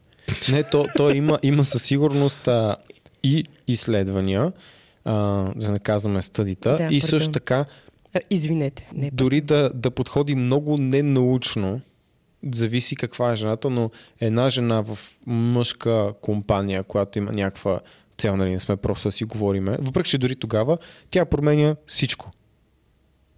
Най-малкото обслуженца по-малко. Абсолютно. И предните. Точно. Слабо. Но преноко, ти си представи, ти сама можеш да го прецениш. Всеки, който е живял малко по-дълго, може да го види. Мъжка компания, това дори е много голям стереотип, да, коуч парти. Примерно работници. Измислям си в някакъв склад, което не е обида към работниците, просто има някакъв стереотип, нали, такива са рекламите. И влиза някаква супер натока на мадама. Да, защото иска там да я оправят колата. Изведнъж почват да се стягат. Нали, рязко, изведнъж всеки е шефа. Нали, допреди малко са били равни, изведнъж почват някаква иерархия така пред очите ти да се реди като тетрис. Така че да, жена променя много. Тогава не е ли всъщност толкова ли е срамно да кажем, че всъщност и жените имат някаква сила? Нали? Не е вие срамно. Не сте мъже, които биха сила, направили защо, нали, такъв... вие без проблеми бихте го казали, но много голям процент мъже не могат да си признаят, че сега в залата влезе една мацка, майко, тая тяга така ще я дръпна, че направо ще я обърна. Нали? То това е. Има тук научни изследвания, че когато жената е пази някакво упражнение, дигаш рязко силата. Да. Отвъд максимума. И само, че има купища батки, които никога няма да кажат, че това се е случило, защото е имало жена наоколо. Защото, нали, не е мъжкарско. Да, не знам. По принцип, май се хвалим с това. Тая влезе човек, направо бърнах. Ама няма да го кажеш на нея. На нея едва ли ще го кажеш. Ще го кажеш на твоите... А на нея, знаеш, колко приятели. Ще стане готино, ако разбере, че всъщност... Само не е това... верно. Сега ще ти кажа кога ще е готино. Ако момчето е красиво. Така. Ако не е красиво и отида някой, който не прича нищо, дебел, потен, несресен и каже... Заради те вдигнах повече мацо. Заради тебе вдигнах 5 повторения повече на лежанка, ще го намериме в някой затвор. Да. Което също не е честно, между другото. Не. Вярно е. Не, абсолютно вярно. Вярно е. Нали, знаеш, това е разликата между обичам да ме заговарят в дискотеки и мраза да ме заговарят в дискотеки. Кой те заговаря? Да. Мисля, тук е човек, който е с джоулайн на Брат Пит, с костюми 5000 лева в джоба, а тук е бай Иван с корема и мириша на шопска салата. Мраза да ме заговаря дискотеки. Обичам да заговаря дискотеки. Не ходя на дискотеки. Примерно, добре, на пейката да или в парка, или където и да е. Така че да, зависи. Също така и какво беше, имаше едно изказване. Ако ти го каже, ако жена ти каже: не, аз това не го правя, не говорим за секса, аз това не го правя, отговорът е, така е, по-скоро в скобите, степ. Да. Как си да? Но аз се връщам на въпроса. Не е ли окей, че жената има някаква такава сила? Окей, разбира се, че е окей. Смисъл, мъжа си има някаква сила и жената си има някаква сила. Просто в момента си мисля, че се размиват ролите. Аз ти показах... Да, и защо се размиват? Ами на някой явно не му е изгодно това нещо. Знам ли, има разни теории за това, за феминизма и всъщност кои са поддръжниците на, примерно, феминизма. Говорим и за жени, и за мъже. И по принцип привържениците, най-често, ако обърнеш внимание, са мъже, които са сингъл, които нямат много голям шанс с жените и по-скоро по този начин се опитат да свалят статуса на мъжете, които всъщност им върви с жените. Това е едното. И другото, като обърнеш пък внимание на жените, които повечето жени, които са феминистки, обикновено са с розови къси коси и с около 30-40 кг над нормата. Нали? Това е масовото, което ще видиш. Разбира се, не казвам, че всички са такива, но... Аз мисля, че това, което виждаш, защото те са, може би, най-се показват. Да, но тя е малоценна феминистка, така че... Ами, то има, зависи как се разбира, разлика, че феминизъм, то има толкова подразделение много... на феминизма. Тоест спектър, като всичко друго, има жени, които просто се борят за правата на жените, което е оригиналната дефиниция на феминизъм, нямат нищо против никой друг. Има и такива, които буквално мразят мъже. И всичко е, ако отворя врата на така жена, ще ме набие. Да. Няма да каже: браво, Никола, ти имаш етикет, се грижи за мене. Никакъв случай. Да. Това беше относно тази тема, нали, да стигнахме до там, че бягството, отговорност, нали, всичко останало. Затова хората се изживяват като жертви, да се фокусираме пак на жените. Да, то ние всъщност първата тема доста май разискахме за тези смесените сигнали, какво се очаква от една жена, пък то какво става. И също така има разлика между това какво се прокламира в социалните мрежи, в медията, в филмите, за това какво трябва да бъде една жена и всъщност какво харесва един мъж в една жена. Има много голяма разлика. И тук също се създава един проблем, защото примерно жената си казва, или постоянно ми казват колко трябва да е силна, колко трябва да е независима, как трябва да се бие с лошите и не знам си какво. Обаче мъжът не е впечатлен от това. И в същото време ние виждаме... Ами, абсолютно. За кои мъже, защото има много мъже, които се кефат, че там как се кажа, тази Скарлет Йохансон пребила там един куп мъже в... Те се кефат на газа, не се кефат. В смисъл, замени Скарлет Йохансън с Байван. Да, и се съгласен съм. Но, нали, ти говориш за един тип жени. В същото време, ако вземем Instagram модели, ти можеш ли да се видиш с такава жена? Можеш ли да си представиш, че твоята приятелка... И дефинирай да се видя с нея. Къде? Добре. За колко дълго време? Така. Защото има разлика. Ще го кажа по-конкретно. Виждам, че ви обърквам. Взимаме... Извинявайте. Пак сме тъпи фитнес-батки, но по-конкретно. Не може да сме объркани. Така, Инстаграм модел, снимащ се по бельо, с половината... задни части, непокрити или николко непокрити. Тя е супер секси, нали, пръщи от естроген и всичко е прекрасно. Mm-hmm. Можеш ли ти да си представиш, че... Не, всъщност, чакай да ми е по-конкретен въпроса. Тя би ли могла да бъде твоето момиче? И да продължи за винаги. Семейство, да остарете заедно. Защото в моята глава това е вървежно. В смисъл, мацките, които качват такъв контент, са в пъти по-харесвани, по-желани. Те получават парите, както и, нали, видяхме плеймейтките за какви суми говорят. Ама ти не го търсиш това. Не. И ти не го търсиш това за семейство. Трябва да има някакви много феноменални други качества, които се допълват моята визия и ценностна система, която не виждам как тя се бори с това, че да съм окей с това като професия. Да, много зависи къде бих се видял с нея. Ако става въпрос за нещо, как кажа, краткосрочно, нямам проблем. Тогава всички мъже се виждат тази роля. Да, но според мен по-скоро е грешна представата ти за това, че те жени... Да, те получават наистина много голямо внимание от мъжете, въпросът обаче е какво внимание получават. И от кои мъже.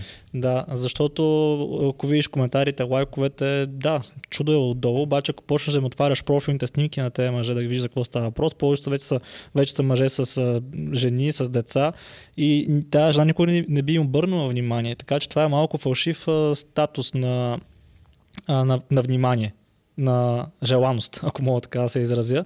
И също така зависи, нали, може да съм с такава жена дългосрочно, в зависимост от това кога е възникнала тази въпросната Инстаграм кариера.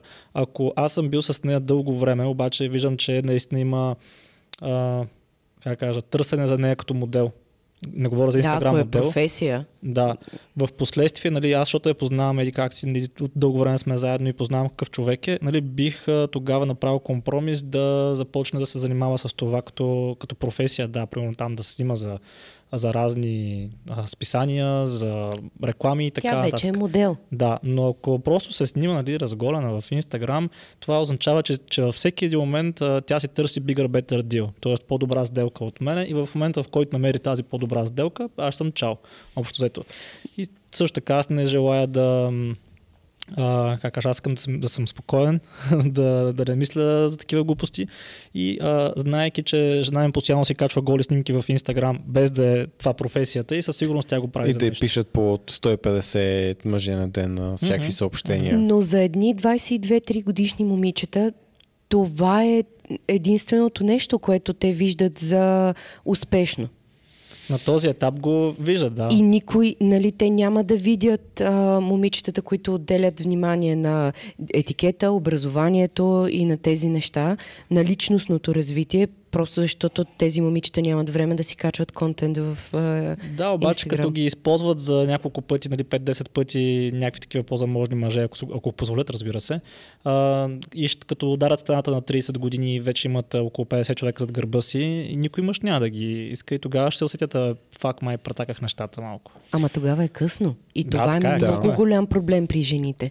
О, да. Добре, тогава. Ето следващата тема, която изниква натурално в разговора. Не социалните мрежи. Толкова сме ги обсъждали, че не мисля, че има нужда. По-скоро, добре, ако това не е, което мъжете харесват дългосрочен план за една жена, защото пък момчетата, защото те не са мъже още на 22-23, те пък не се замислят много за да трябва да живее 100 човек цял живот. Те са окей да са такова момиче. Да. Защото го има и този момент. Uh-huh. Какво правят жените на 20, 22, 23? Какво харесват мъжете? Това е Стан и Сандра, вие да го обсъдите. Моя опит е до 30 годишна възраст се старах да отслабна, за да се харесам на момчетата. Отслабнах, станах републикански шампион по бодибилдинг. Отслабна прекалено много. Отслабнах прекалено много. Видях, че не е това. Защото, нали, той малко имаше една така картинка из интернет, нали, дебелото момиче, такова, аз ще отслабна, защото съм нещастна. Тя отслабва, не беше това. Нали, пак съм нещастна. Пак съм нещастна, да. И честно да ти кажа, това е един много гаден период, ако нямаш до себе си, и тук опираме до ментори.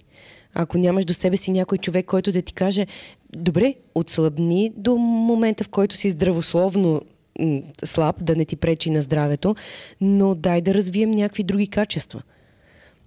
Ама няма кой да ни го каже това. Или поне на мен дори мама и да ми го е казала, може и да не съм я чула. Да, то от родителите съвете и съответно деца към родители винаги са малко по-особени. Добре, т.е. фокус е да се развият други качества. Кои са те качества? Тоест, какво търсят мъжете като качества в жената ли? Mm-hmm. Според мен е едно от На коя възраст? Mm-hmm. Според мен е на абсолютно всяка възраст момчето или мъжът следователно търси лоялност, чистоплътност и красота. Дефинирай чистоплътност. Еми да не си спала с 30 мъже преди тебе, нали? И да не им помниш имената. Според мен, нали, може да е друг израз, да не е чистоплътност, ама да не говоря, нали, с други думи. Та според мен това е едно от основните неща, защото има и стъдите, които го показват и може би мъжете го усещаме чисто натурално. Това, че жени, които имат много голяма бройка мъже, особено с такива, с които нямат по-такива, как кажа, сериозни взаимоотношения. Да, в последствие не могат да изпитат въпросното pair bonding, май беше. Как да го правят това на български? Свързване на емоционално ниво. Ами то мисля, че не се получава и същия хормонален обмен, когато тя вече е притръпнала. Да, в биологията това pair bonding е силен афинитет към твоят партньор. Еми тя вече го усещала към много партньори. Да, и в последствие, но това е интересното, че мъжете, че при мъжете не влияе по този начин. И следователно, поне аз лично мисля, че това харесват повечето мъже. И що го мисля? Има жени, които се продават действеността. Тоест има доста неща, които могат да... Има жени, които се шият. Да, така че има доста неща, които могат да потвърдят, че всъщност мъжът в една жена търси... Като изключим да е красива, защото това вече мисля, че е ясно на всички, наистина лоялност и това да се е опазило максимално много. И тук вече идват и някакви други по-фини детайли, тип етикет. Разбира се, да. Все пак да е някой, с който можеш да говориш. Да се храчиш на пътя, примерно. Да. Моля? С когото, не с който. Извинявай. С когото, да. Някой, с когото можеш да разговаряш на различни теми. Просто да е интересен човек. Или такъв тип неща, защото ако ги имаш първите три е супер, до един момент. Аз говоря, че това са основните. Сега, ако тръгнем да е добра майка, да може да готви мусака... Естествено, Стана, затова казах, това е основното и финалните щрихи са тези другите неща. Mm-hmm. И вече пак, между другото, зависи. Каква е твоята ценностна система, ти какво оценяваш повече в живота? Защото има мъже, за които примерно това жената да готви много добре, да е добра домакиня, е много нагоре. Mm-hmm. В скалата. Може да измести, примерно, това да е интересен човек с богата обща култура и тъна. Може да ме превеси. Мисля, че може да стане... Нали, много е тъпо да използвам израза уговорка, но да има някакъв тип разговор в началото на някаква връзка, просто да съвсем спокойно да се говори за тези неща.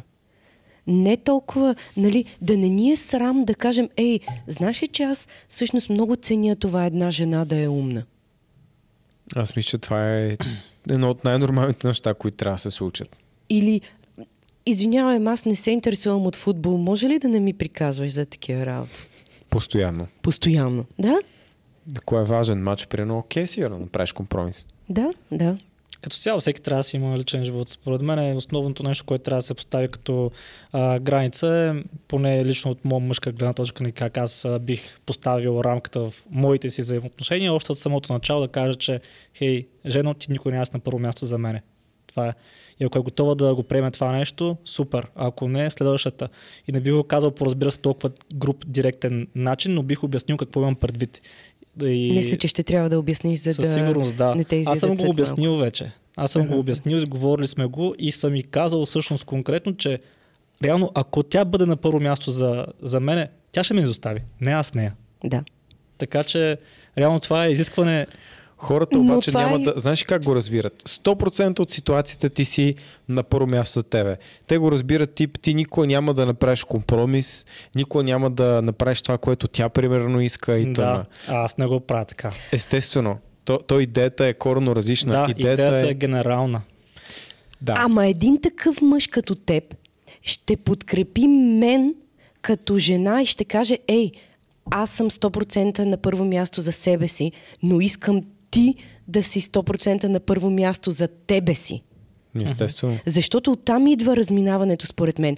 Ти казваш, ти си на първо място, на мен той ми е на първо място, аз трябва да му служа и аз трябва, нали, да се върнем 100 години назад. На мен ме е ясно, и че... тогава аз те губя, ама ти си чао, още не сме се запознали.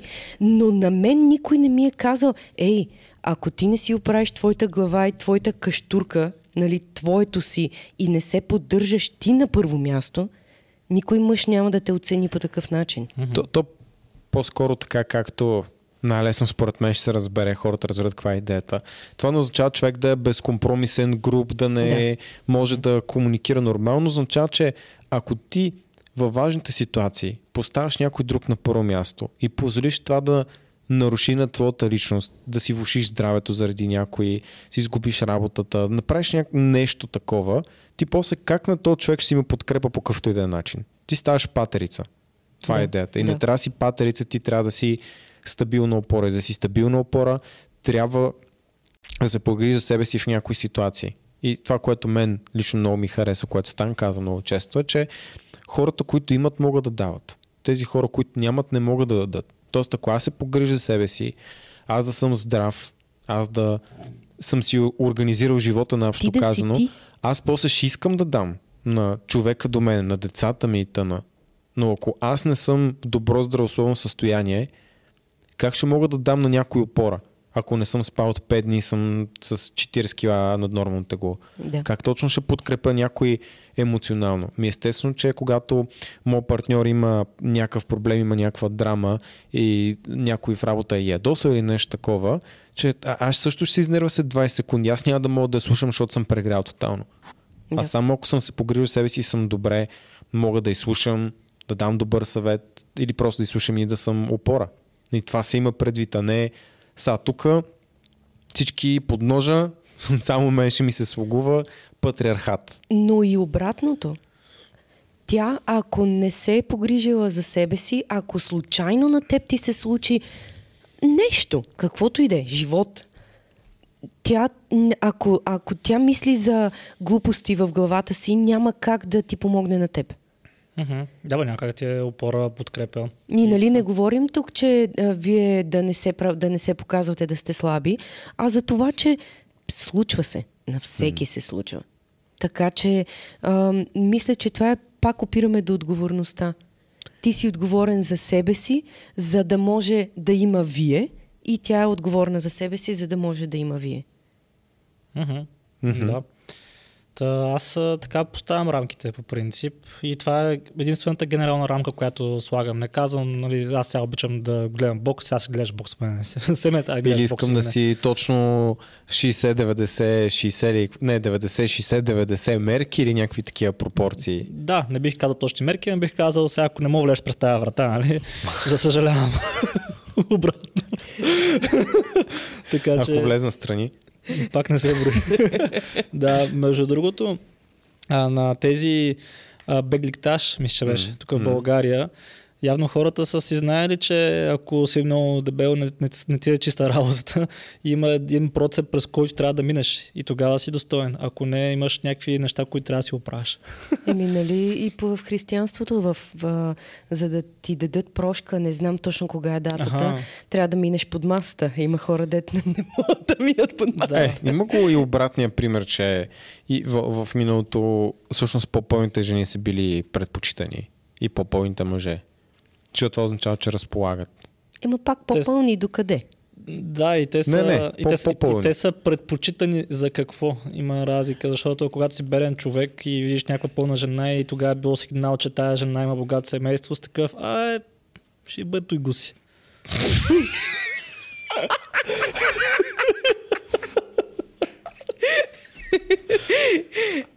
Да, факт. Да, вижте да си идиот, има да си негативи, храната в коментарите, обаче поне си забавен. Факт. Не си идиот никакъв случай. Да. Има ограничения, а в същото време няма ограничения. И мисля, че този абсурд е генералният ни проблем на нас. Поне, нали, аз вече съм малко по-голяма жена и започвам да се замислям за тези неща, защото съм си... Помех ли под ограничение, няма ограничение, че да... Ами... Все пак фитнес главата ми не го побира. Ами, то... И моята не толкова. Еми, все пак ти си фитнес глава. Можеш да бъдеш... Бъди себе си. И аз съм решила, че себе си е състезателка по бодибилдинг. Ама засичам в залата мъже, които казват тая е супер нацепена, тя сигурно зоби, тя е някаква... Не, аз не го искам това. И на мен ми е идвало да се обърне да им кажа сори, пич, ти не можеш да го имаш дори. Нали, защото аз тогава бях много нацепена. И то, нали, случило се да има някакъв такъв хейт, ама в същото време пък същите хора са казали прави какво ти искаш. Нали, бъди себе си. Ами, то като цяло, как кажа, има си едни норми, които хората харесват и когато излезеш извън тези норми, независимо дали са фитнес, дали е тяло, дали е бизнес или каквото и да е, хората се опитват да ти кажат, това не е нормално, спри се. Обаче, като се слушаш в хората, не постигаш величие по принцип. Така че аз бих предпочел да не слушам хората и да правя каквото си зная, пък ще да си опаря. Да. Аз гледах други неща, не си им продължете дискусията. Добре, ами нека да видим всъщност, имаш ли други, Аз имам. Давай. Ако защото съм си записал някакви неща. Сандра да каже по-скоро, ако има да каже. Да, не, то е свързано с това, което тя каза. Да, после да не избият, че не сте ме оставили да приказвам. Вода имаш ли? Между другото? Имам, да. Наздраве. Пиени преди да кажа, че не сме ти дали вода. Спокойно. Чашата е празна, изпукана. Искаш ли малко това? Ето. Да, както и да е. Това, което обсъдихме по-рано, като разговор няма някаква конкретна структура, то просто интересна дискусия, беше, че ти няколко пъти почна да казваш, добре, не е ли окей просто да общуваме добре? Не е ли достатъчно да комуникираме добре? И отворих пак коментарите под последното видео, просто за да се уверя как хората тотално слушане с разбиране, четене с разбиране, въобще не могат да разберат за какво става въпрос, какво сме искали да кажем, всъщност какво казваме, защото ние не сме искали едно, ясно сме го обяснили, че това са конкретни жени, които те имат смелостта да кажат аз искам хикс. Ти говориш за тея... Да, говоря за жени, говорят за пари, това видео. това е тяхната ценностна система. Те по един и по друг начин това са видяли. Това оценяват. Има много други важни качества, защото долу пишат всякакви хора. За мен, аз не мисля, че трябва еди какво си. Ми, естествено, не го мисли, не го търпи, не го приемай. Никой не е казал. Ние обсъждаме в тази ситуация, че нещата, които казват тези жени, са същите като някои други, просто казват по различен начин. Парите не са основното нещо, което ги интересува, те са инструмент. Те търсят нещо коренно различно, те търсят определен начин на живот, който може за друга жена да бъде постигнат без много средства. Или да си го постигне сама. Да. Също. Според мен е... Извинявай, Стан, само. Давай. Отношенията и това, което ти казваш, да има диалог. Без хората да съдат, без хората да се карат. Си кажеш, аз искам Хикс. Аз искам Y. За мен това е важно. За мен това е важно. И това е тема, която не беше обсъдена. Ами да, но... И Стан имаш също нещо така, да, само да го разберем. Добре, ти си го кажи. Аз исках да кажа това, че хората в коментарите, специално по това видео "Жени говорят за пари", те коментираха какви са жените. Нали, ма това са, нали, платени проститутки, надавам си какво, ала-бала. Аз го казах 1000 пъти тогава в клипа. Мене не ме интересува какви са тези жени. Дали са добри, дали са лоши, проститутки ли са, плейметки ли са, какви са се тая. Аз исках да чуя какво казват те и дали казват нещо грешно. Примерно, ако плеймейтка, проститутка ти каже Русия е в Азия, в смисъл, какво ще кажеш? Не е вярно. Ще плеймейтка ли? Какво? Така че там казват конкретни неща за парите. Конкретни неща за това какво носят парите. И това е. Искам да чуя това, което казват. Има ли логика? Истина ли е? Има ли смисъл? Това е. Какви жени са? Ми е се тая. Да, да. Това не го разбрах хората там. По темата, която ти започна, проблемът според мен е в егото. Тук се намесва много силно егото и в това, че ако примерно аз изляза с един мъж и видя, че той не е на моето интелектуално ниво, нормално, вложил си е времето в нещо друго, може да е невероятен футболист, но просто не мога и така да седна на една маса и да си приказвам един час с него. И ако аз му кажа, ако, нали, той ме пита, добре, защо не искаш да излизаме? И аз му кажем, ами, според мен не си на моето интелектуално ниво. Той ще ми се обиди, ще каже, ти каква си феминистка, ти каква си такава и онакава. Както и други той неща, може спокойно... Да, добре, не. Той може би не знае и думата феминистка, седно. Или ако ти кажеш, ако не можеш да влезеш през вратата, не влизай, тя ще ти се обиди. И тук идва проблема. Че трябва да се научим генерално да взимаме тези думи или тези определения към нас като причина да се изградим, а не като лична обида или да приемаш нещо толкова лично. Ми, сори, перфектен футболист си, ама не можеш да играеш белот. Аз не мога да играя белот. Като цял карти не мога да играя. Не съм играл карти никога. Да, не съм чел художествена литература, белот не съм играл. Това е ужас. Ма Югио съм играл поне. Добре. Те са с карти. Това са единствените карти, които съм играл. Карта капан. Югио, да. Та мисля, че това е проблема. И това е проблем между всички взаимоотношения на хората. Не само мъже, жени. Ами, сори, ако ти кажа, че тая рокля не ти седи хубаво, аз мисля, че не ти стои хубаво. И тук следват едни обиди, едни работи. Така че, може би оттам трябва да тръгнем. Да, има едно изказване. Не задавай въпроси, чието отговор не искаш да чуеш. Да. В принцип. Да. Така че, като ме питаш, тая рокля прави ли ме дебела, и ти отговоря, тая риза прави ли ме плешив. И мисля, че това е генерален проблем в човечеството. Че говорим, за да бъдем чути, а не слушаме. Това е със сигурност. Друго нещо има, което също много хора пропускат и мисля, че го правят в отношенията си. Не съм брачен консултант или нещо такова, казвам отношение генерално, е, че с риск да не обидат някой не са искрени. Да. И когато някой нон-стоп ти казва това, което ти искаш да чуеш, то после да ти даде истински комплимент, то има нула смисъл. Докато аз се научих в един момент в моя живот да съм много искрен и като нещо не ми харесва да го казвам в някой, дори с риск да го обидя. Сега има, разбира се, значение как ще го кажа. Просто, че после като направя комплимент на този човек или му кажа нещо друго, което съм забелязал, той слуша доста повече и е отворен към диалог в повечето случаи. Ама за това ти е трябвало време да се научиш на това и да подбереш тези хора, които ще те чуят. Обикновено тези неща се научават около 5 години след като си трябвали най-много. Yes. Въпросът е дали може това да се... Когато са ти трябвали, е този период да се избегне.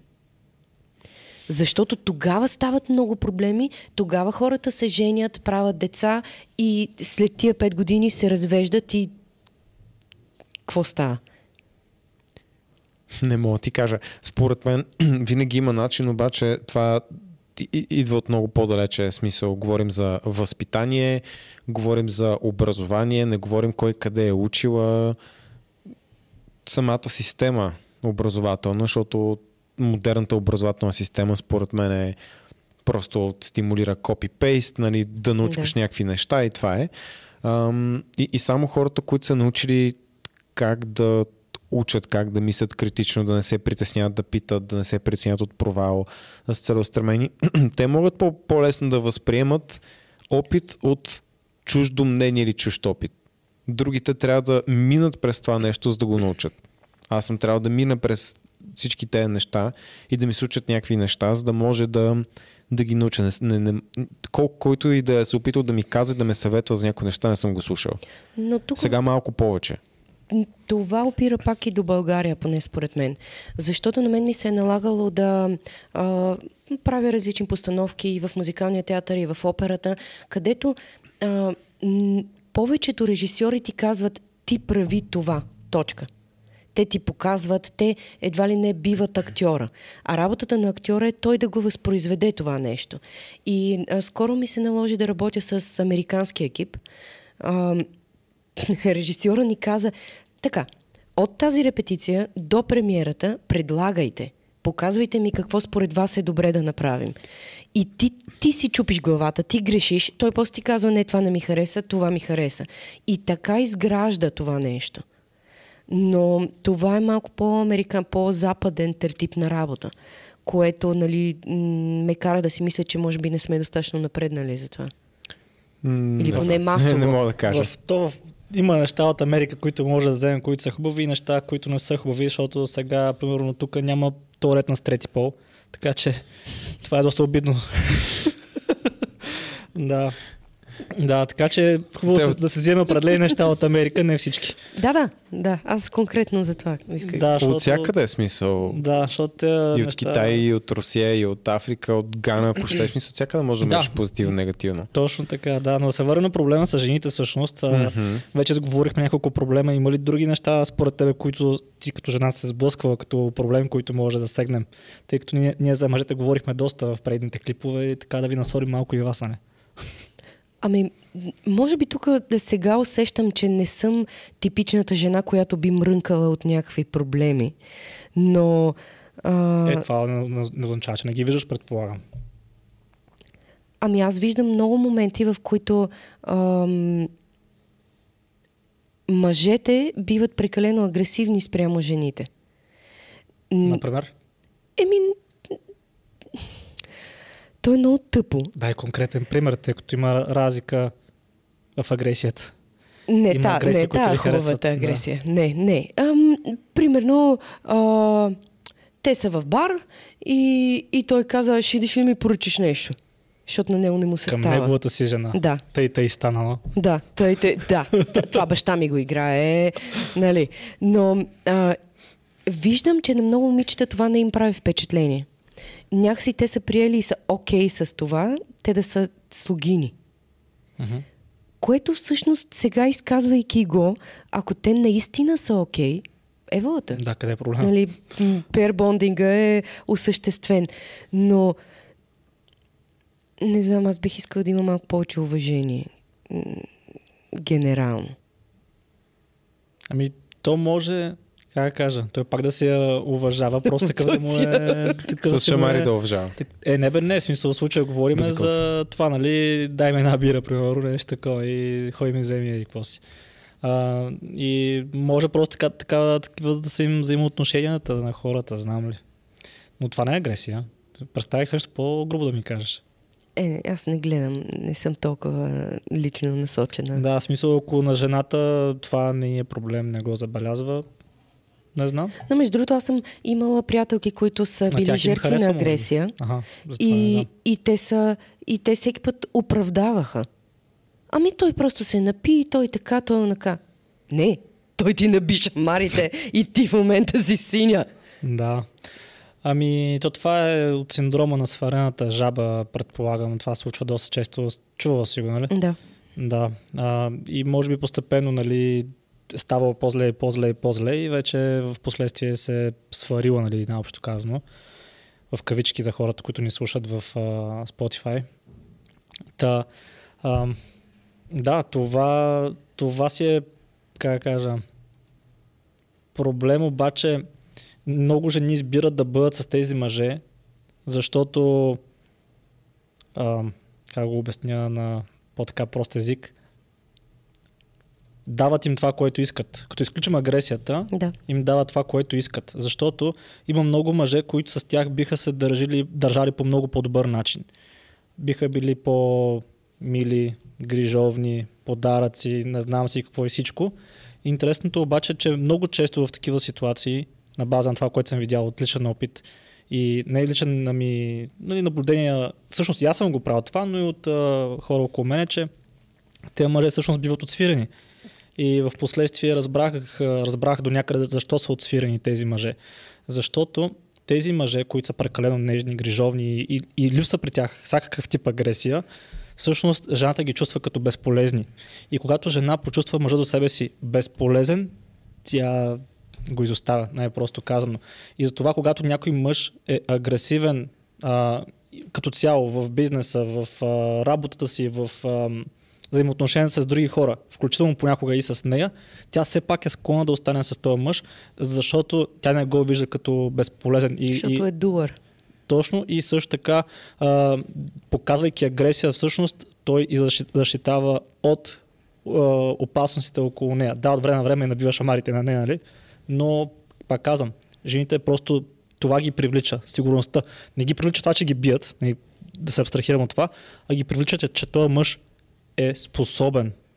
И ако се замислиш в много филми и приказки, красавицата звяра, филми и така нататък, мъжът обикновено е някакъв голям звяр, който жената трябва да опитоми. Тоест, той е способен да наранява, той е способен да бъде злодей, но покрай нея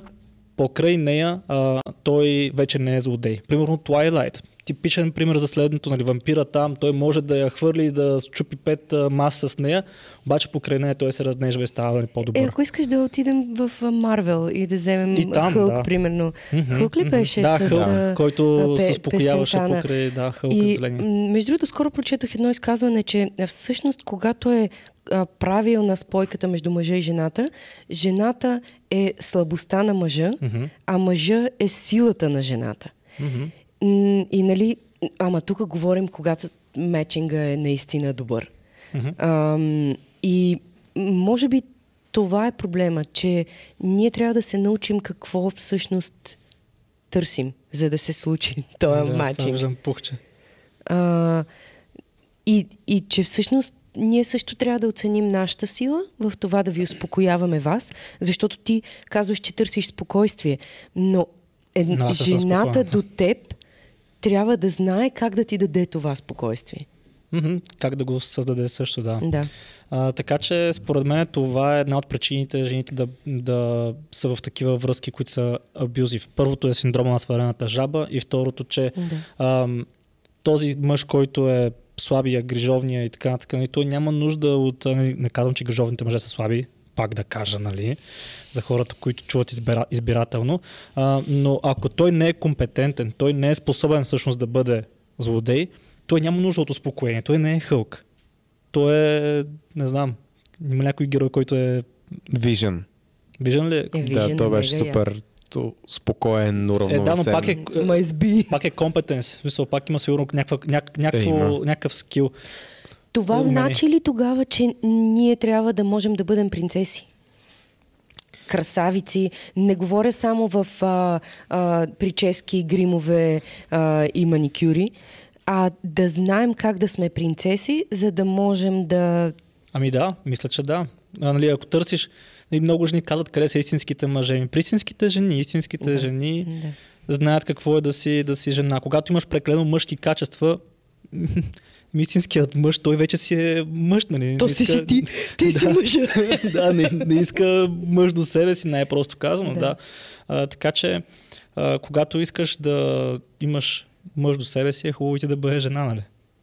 Мисля, че това е грандиозното заключение от този разговор. Да. Че всъщност това е генералният ни проблем. Аз ще коментарите. За да се инспирирам. Не, за идеи, защото искам да вие как разсъждават определени хора.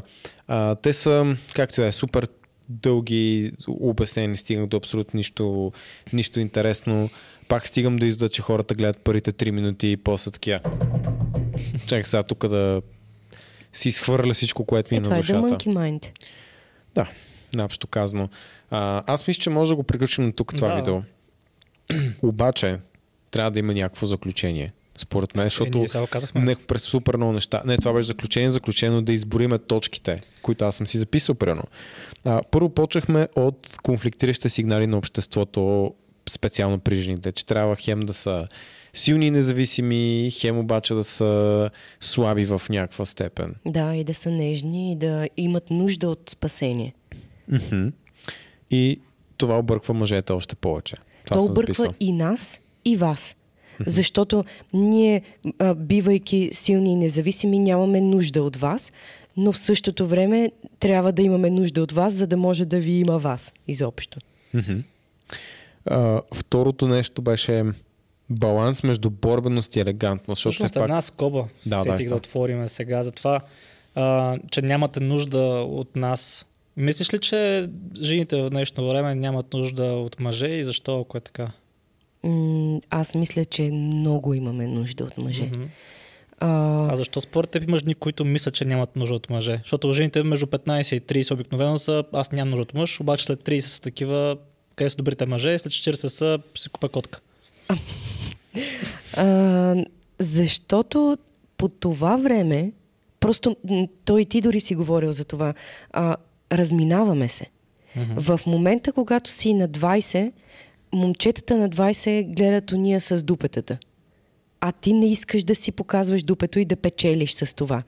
И в този момент тръгваш да излизаш с по-възрастни хора, пък после ти казват, слагат ти етикета на лицето, че ти си падаш по чичковци. Не, просто си падам по хора, които няма да ме гледат заради тялото ми само.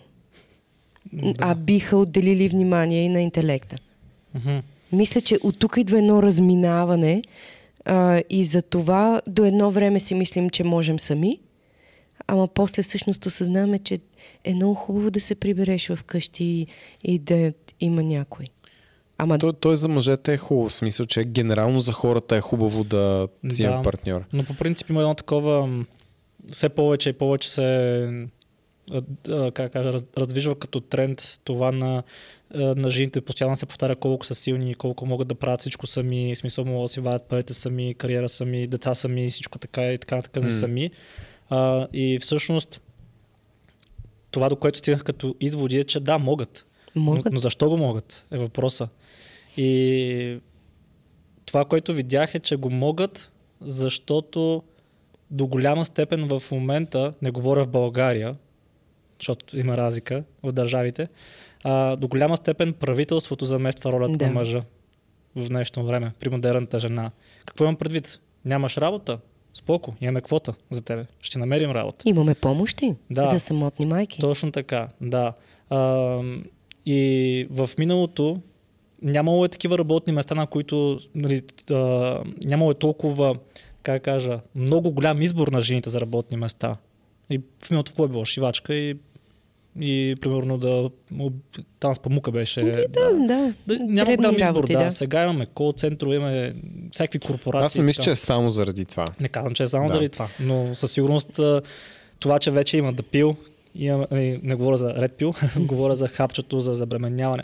Та, имаме си хапчето, имаме си другите там неща за жените, имаме помощи за жени и така нататък. Да, вече правителството играе много голяма роля, която замества до голяма степен мъжа. Говорим чисто финансово и така, не като... Да. Но мисля, че и тук идва и въпроса на цената на какво.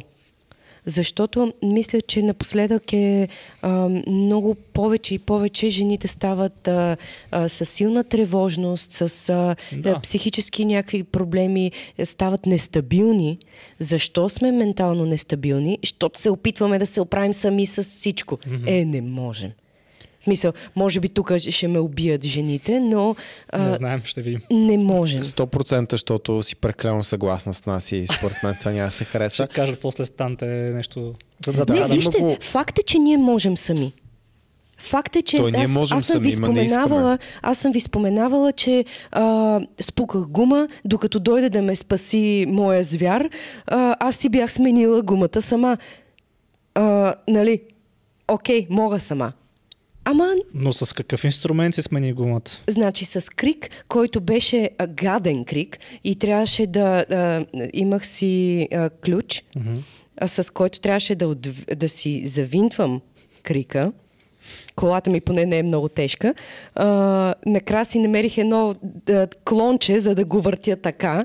Бях отвратително. В смисъл, маникюр, ногти, нямаше, всичко отиде на вятъра. Принцесата я нямаше. Нали, за тези 10-15 минути, да кажем, се превърнах от принцеса в звяр.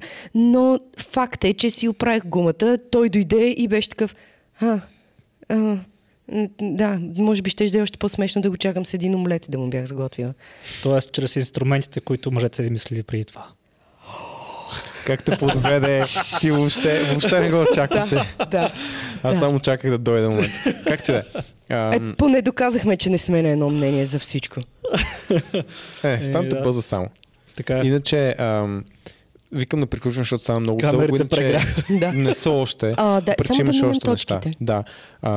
Защото при мен ми беше и още една тема интересна. Според мен има и стигма в днешно време и жените, които искат да са домакини, са окей, с това са домакини просто. И са професия майка. Това е еквивалента на не знам да миеш кенефи се едно. Да, смисъл биват... шеймнати. Както и обратното, ако един мъж каже, аз искам да съм stay at home dad. Това не съм го чувал на практика, между... Аз съм го чувал и съм виждал как работи много добре в двойка, но трябва много високо ниво на осъзнаване от двете страни, за да се получи това нещо. Бих казал, че това е като виж еднорог. Имам на врата. Да. Аз не съм виждал. Еднорог? И двете. И еднорог, и мъж, който да каже, аз към стоя вкъщи и да гледам децата. Да. Както и да е. Това е много интересно също, но може би за някой друг път. Второто нещо беше баланс между оборбеност и елегантност. На това, според мен, трябва да се правят семинари. Как да бъдеш? Кобилки да се прави. Ето, виждате ли колко съм зле? Обаче тя е шенната за това, така че... Не, аз не знам какво прави, просто ми стори смешно да го кажа. Чувал съм за един семинар за свирки. Това също е важен семинар. Така е. Смисъл... Да, добре да е. Препоръчваме. Тоест, тук идеята... Отпускате гърло. Изплезвате езика, отпускате гърлото. Езика е много важен. Идеята е за една жена да знае къде е границата. Да. Съответно, в това между да е прекалено независима и съответно по някакъв начин да отблъсква мъжете и в същото време да може да е и дама. И всъщност да знае, че ако тя е достатъчно независима, няма как да стане кифа. Защото имаме малък страх от това, че ще ни приемат като кифли, ама ти ако си здраво стъпила на земята, какво ти да направиш, няма да ти кажа, че си кифа. Това е интересно, защото не съм жена, не съм замислил за това, но разбирам откъде може да дойде. Никой не учи жените на етикет. Обсъдихме ролята и на мъжете в това нещо, дали го забелязват, дали не го забелязват. Има ситуации, в които не го забелязват, обаче има много ситуации, в които се забелязва. Когато една жена има етикет, ходи по определен начин, може да стои по определен начин и т.н. Трябва ли жените да показват уязвимост? Да. Стана те питам ли? Да, принцесата не е звяра. Окей, все пак. Не може да бъде. Стигнахме до... Говорихме доста време. Ако ме чорапи пода. Говорихме доста време за феминизма, за други групи от хора покрай жените, които също имат съответно и реални проблеми. Това, което говорихме, има много хора, които просто се чувстват като жертва. Те не са в нито една група, те просто нормални средностатистически хора, които се са опресирани, се са жертва на нещо. Бойко е виновен, държавата, той е оня, системата е такава, не знам си какво. Тук стигнахме до извода, че хората трябва да поемат отговорност всичко, което им се случва. И преминахме плавно в още по-различни насоки и хаотично, но си говорихме за това, че е важно хората да са искрени.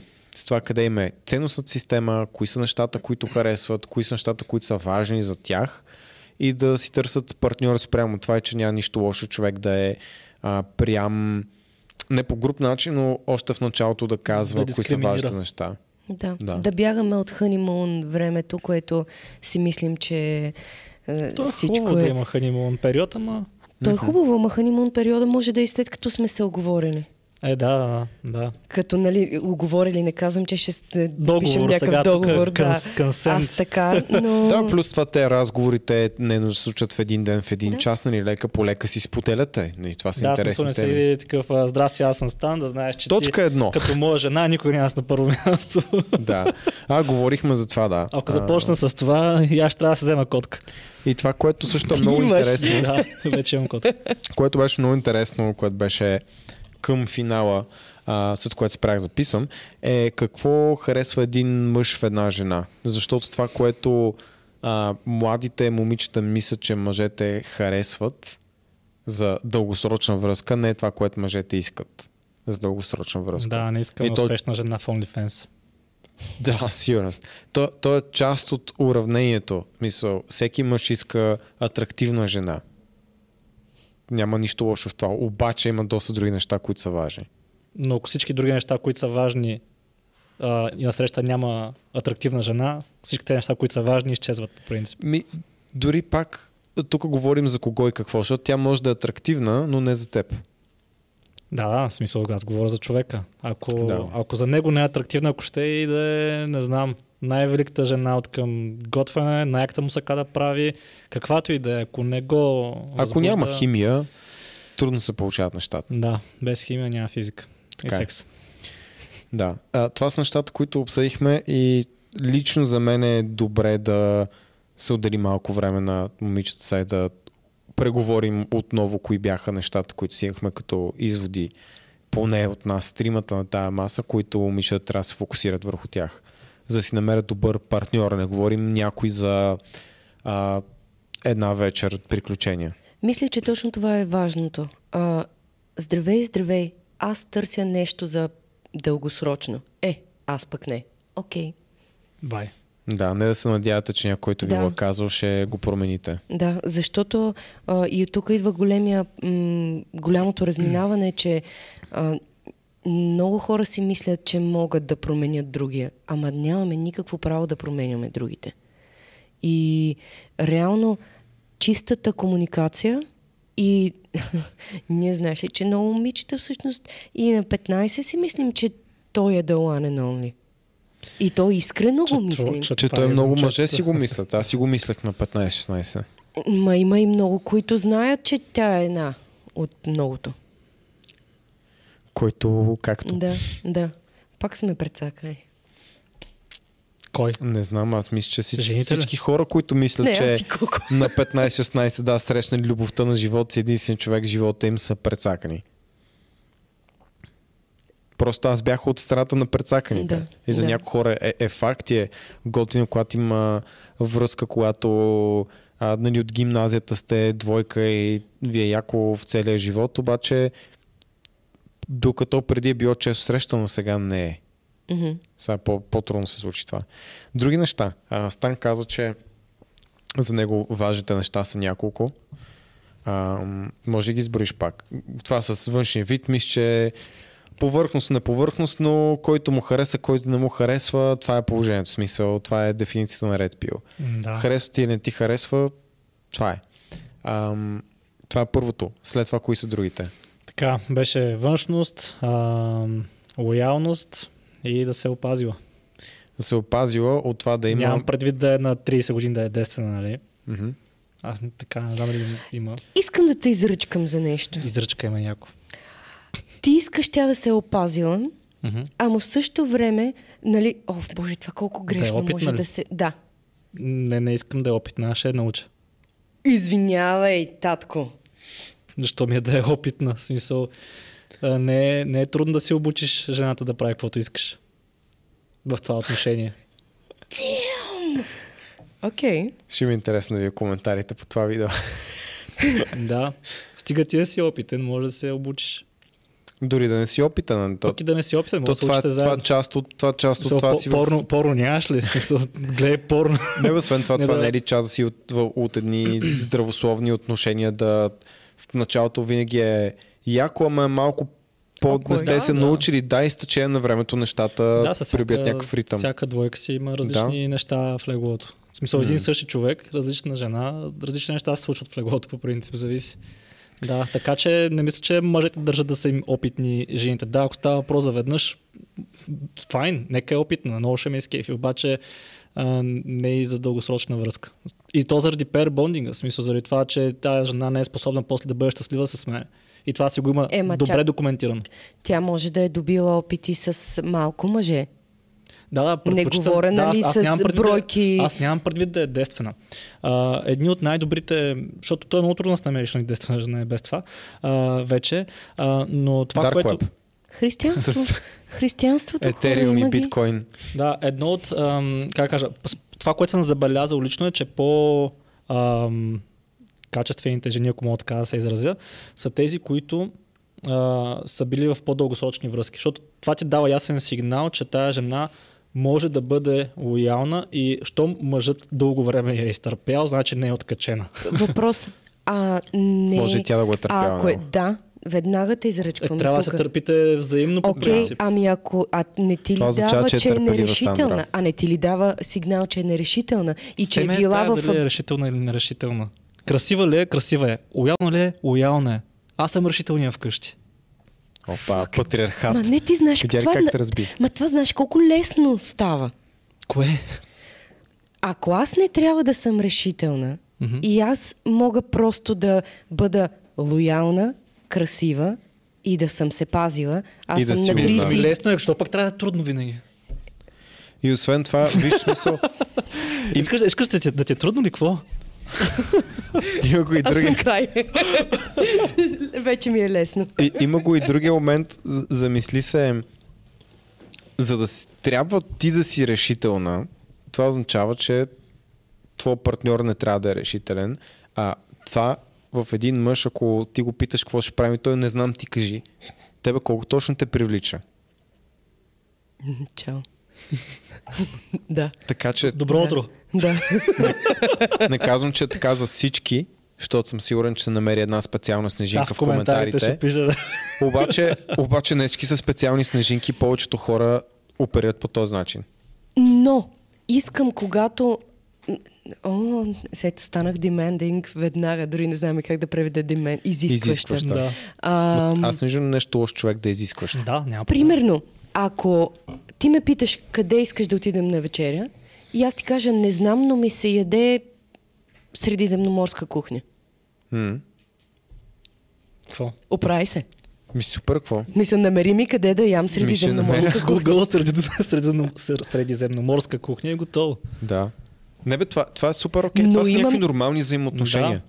Това е диалог. Принцип, това е, да. Всеки допринася по един и по друг начин. Това, което аз нали търся, пак казвам, не сега някой каже, според мен е повечето мъже това търсят. И според мен повечето мъже това търсят. Я кажи с палец нагоре или надолу, това харесва ли ти, което описах? Просто така трето мнение да имаме. Ако въобще слушаше. 50 на 50, аз не съм съгласен с тебе за някои неща. За опитни тематики. Ти харесваш опитни. Не, по-скоро не съм съгласен просто с тебе. По-ще поговорим. На мене ми е двоен стандарта. Що? Добре, по-ще поговорим. Чакай, бе, яла тука. Вземете му микрофон на това, бе. Сега половин час ще безпори с мене, защо трябва... Чакай, так му ще е интересно, аз къде ще се вържа. Аре да видим какво ще казко. Ма си оправи брадата малко. Оправи си брадата. Хубаво, че имаме жена да каже как да изглеждам. Не, не смея. Ти гледай камерите. Добре. Да, кажи ско. Божи. Здравейте. Вече се обръщаш към Стан с Божи ли? Здравей, Синко. Не го очаквах. Аз единствено не съм съгласен с теб за това, което казваш за жените и бройките им. А, за кое? Да, кажи какво точно. Ама за бройките мъже или за бройките сексуален акт? За бройките мъже. За бройките мъже, естествено.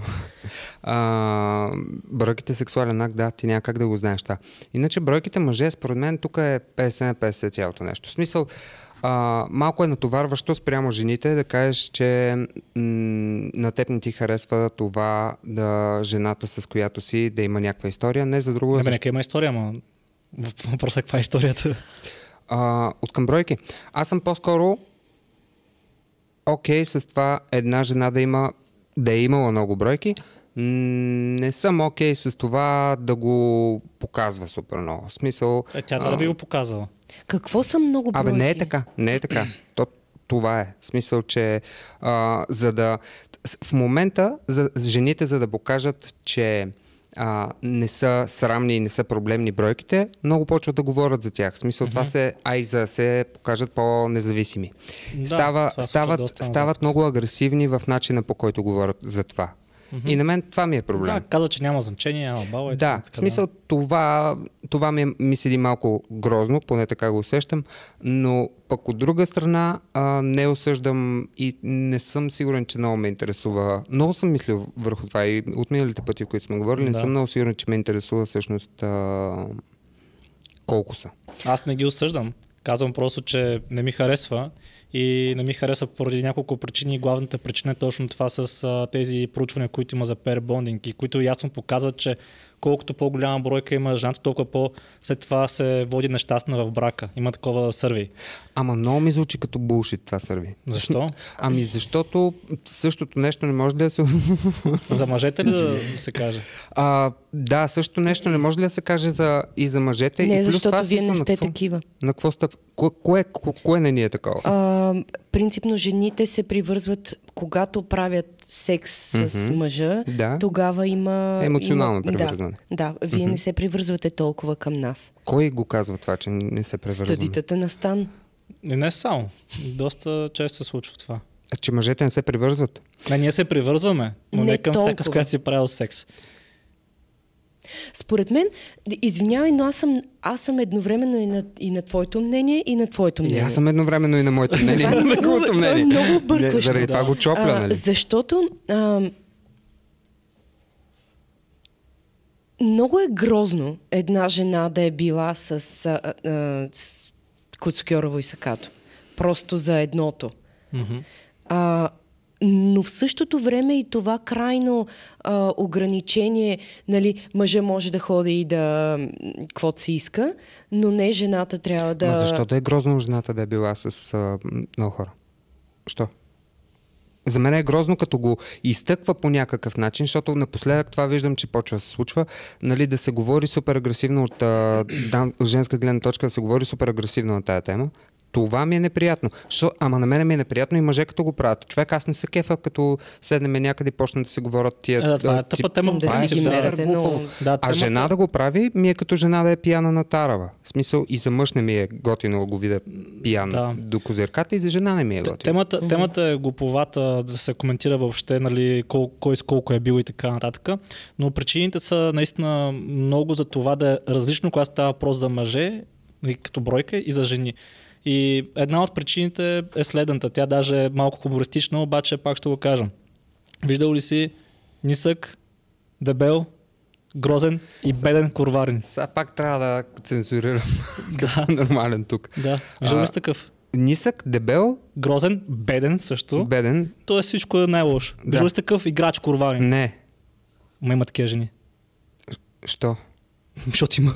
Винаги има мъж, който да се намери, който да ебейто и гуси, разбираш. Трябва да цензурирам половината подкаст. Имаше една такава смешка, че нали, каквато идея пак, да, пак да. Се брои. Тук е разликата, че жената по принцип тя е, така да се каже, вратата на природата. Тя подбира, тя е натуралният селектор, кой ще си продължи гена и кой не. И това е нещо сравнително ново в момента, жената да води такъв разпасен начин на живот и то пак идва от хапчето, което е измислено преди 60 години.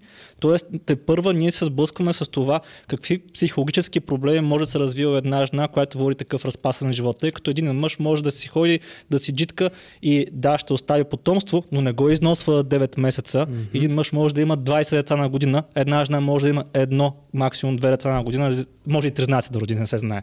Да, има голяма разлика, тъй като жената е, в миналото трябва да прави много по- осъзнат избор за това с какъв мъж точно си ляга. Защото тя после ще му носи плода 9 месеца и после ще го отглежда и така. Така че има много голяма разлика. И това тепърва ще го видим как се отразява на психологията на жената. Много го предполагаме обаче според мен цялото. Не го предполагаме много, защото вече има проучване на тази тема. И се вижда как всъщност вече бройката се изменя. В миналото трябва да намерят и конкретните графики, в момента ги няма пред мене. В миналото мъжете са били с по-голяма бройка. Аз мисля, че съм гледал също стъди. Да, и в последствие нали, жените стават с по-голяма бройка, а мъжете стават с по-малка. И в днешно време е по-вероятно да попаднеш на действен мъж, отколкото на действена жена. Всъщност. Да. И цялото това нещо се изменя. И според мен това е проблем. Заради пейрбондинга, заради това, че жената вече няма нали, способността да се сдвоява така с половинката си. Напротив, така... ама това е смисъл да се позовеш на тези данни, които имаш и да кажеш, че жената вече е по-неспособна да изгради отношения, след като имала много отношения с много хора преди това. Ми звучи супер. Добре, какво ти казва за една жена, примерно, която е, да речем, има две жени. Двете са на 25 години. Едната има, примерно, вече мъже 30 зад гърба си. Да. На някой не им помни имената. 30? Примерно, има такива, да. Защо да не бе, човек? В смисъл, каквото е очудно. Има много такива. Гаранция ти давам. Даже има и такива и проучвания вече. Да. И имайки предвид, че всъщност жените винаги казват по-малка бройка, тъй като те се притесняват да не бъдат усърени, мъжете винаги казват по-голяма бройка. Да, така че още повече може да се. Кажем, че е така. Да, да се подложи на съмнение, нали, това нещо. Така, за какво бях казал само секунда? Две жени имаме. Едната, примерно, е имала дългогодишна връзка от 15 годишна до примерно 25 годишна, т.е. има само един партньор до момента. Другата е на 25 има вече 30 момчета зад гърба си, някой не им помни имената, някои са били примерно и секс за една вечер на дискотека, на парти, пияна била така. Какво ще ти кажеш за самата жена като жена, каква е? В този изолиран пример, който даваш, който реално не може да се ползва по никакъв начин. Тая бройка от някъде трябва да дойде, брат. Да, ама примерът е много изолиран. В смисъл, че първото нещо, което аз разбирам за тия две жени не е това. Защото аз не се запознавам с Янка и Мария на по 25 и да имам тая фактология изсипана пред мен, за да си правя някакви изводи за тия хора. Реално аз извода ще си го направя спрямо много други неща, които разбирам за този човек.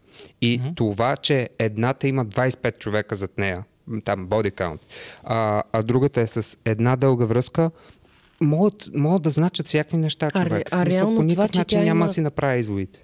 Реално това, че тя има 25 човека зад гърба си, може да е тя търси да открие себе си, нали? Не, това тук си фантазирам го. Нали, може да значи две коренно различни неща. В смисъл, тя е долна пача и ходи или тя не знае какво да прави с живота си и е объркана и така, и така, и така. Много, на мен е много... веднага се сетих за... Като правиш глупости ги преди докато си млад. Може да е решила да прави това. В смисъл, че ти не можеш да си направиш извода за човек от толкова някаква изолирана ситуация. Може да е решила просто да прави точно това. В смисъл да списка колкото може повече хора, да опознае колкото може повече хора. Какво правим? Да ги опознае. Да опознае типове. Чакайте малко, нека се върнем на изначално на момента. Тук говорим за нещо, което на тебе ти прави впечатление и на тебе ти харесва. Окей. Да.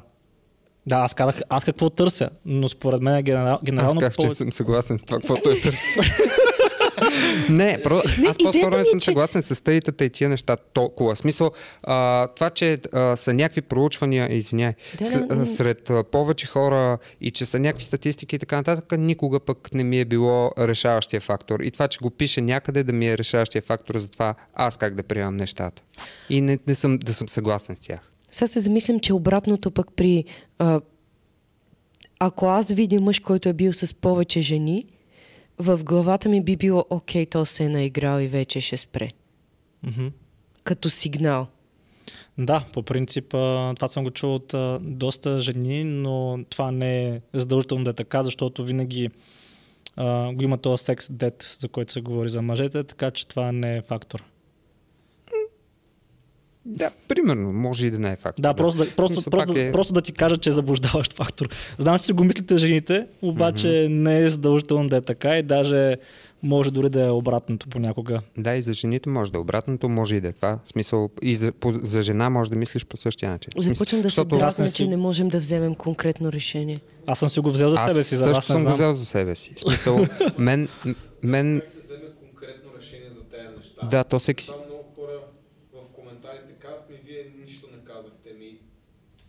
Другите са, че сме крайни. В смисъл, няма как да угодиш на всички. Да. Затова Стан си е много прав за себе си, че си взема някакво решение. Яла си вземи място. Какво е това тук? Пак не стигахме до такова. Да пускай. Да. Нищо, беше интересно. Идеята ми, че няма как да има някакво универсално мнение за всичко. Всеки търси нещо различно, затова намесихме по-рано ценностната система. Обаче има някои генерални неща, които са да кажем, че обхващат масите. И никога и в науката, и в нищо нямаш 100% сигурност. Освен за много малко неща. Mm-hmm. Говорим за... Нека питаме в коментарите. Да питаме в коментарите колко мъже харесват жени, които имат огромна бройка зад гърба си. Да видим. Да. Това може да пуснем на сърви. И колко жени вярват, че ако той е бил с много жени, значи се е наиграл. За жените не е такъв проблем, между другото и поради друга причина. Жените много харесват... мъже, които са желани. Защото, щом са желани, има причина да бъдат желани, нали? И също така, това чисто натурално им идва, че този мъж има по-висок статус и има една пак такова изказване, че жените харесват мъже, които другите жени харесват и на които другите мъже искат да приличат. Добре, го заключихме около 40 минути. Сигурен съм, че момичета разбраха за какво да внимават. Но това беше идеята, да. Очевидно външния вид, очевидно говорихме за това, което Стан каза и последното нещо, което не съм много бързо да отбележим и да приключваме, беше свързано с това, което ние няколко пъти намекнахме, казахме по един и по друг начин, че крайна сметка хора всякакви. Mm-hmm.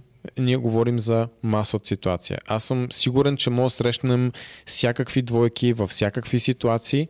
Въпросът е, че това не е правилото. Дали правилото ако фанем 1 милиард хора, къде се намира най-честия сценарий, в повечето случаи е това, което беше обсъдено. Нали, това, което са масовите стандартните случаи. И също така лично аз имам едно такова впечатление, че нали, Стан много хора не харесват, ред пил, как може повърхностно, не знам си какво. Убеден съм, че всички тези хора са много добре развити кариерно от домакинства, които имат по-голяма доходност и генерално са по-осъзнати. Не нужно да имат по-голяма доходност, но са по-осъзнати. И ако отидеш в малък град или в някое село, или се дръпнеш някъде, където хората живеят по-прост живот. Под по-прост не казвам, че е по-лош, просто е по-семпъл. Нямат голяма част от кариери и нали, такива неща на големия град. Няма такова центрове. Да, и така нататък.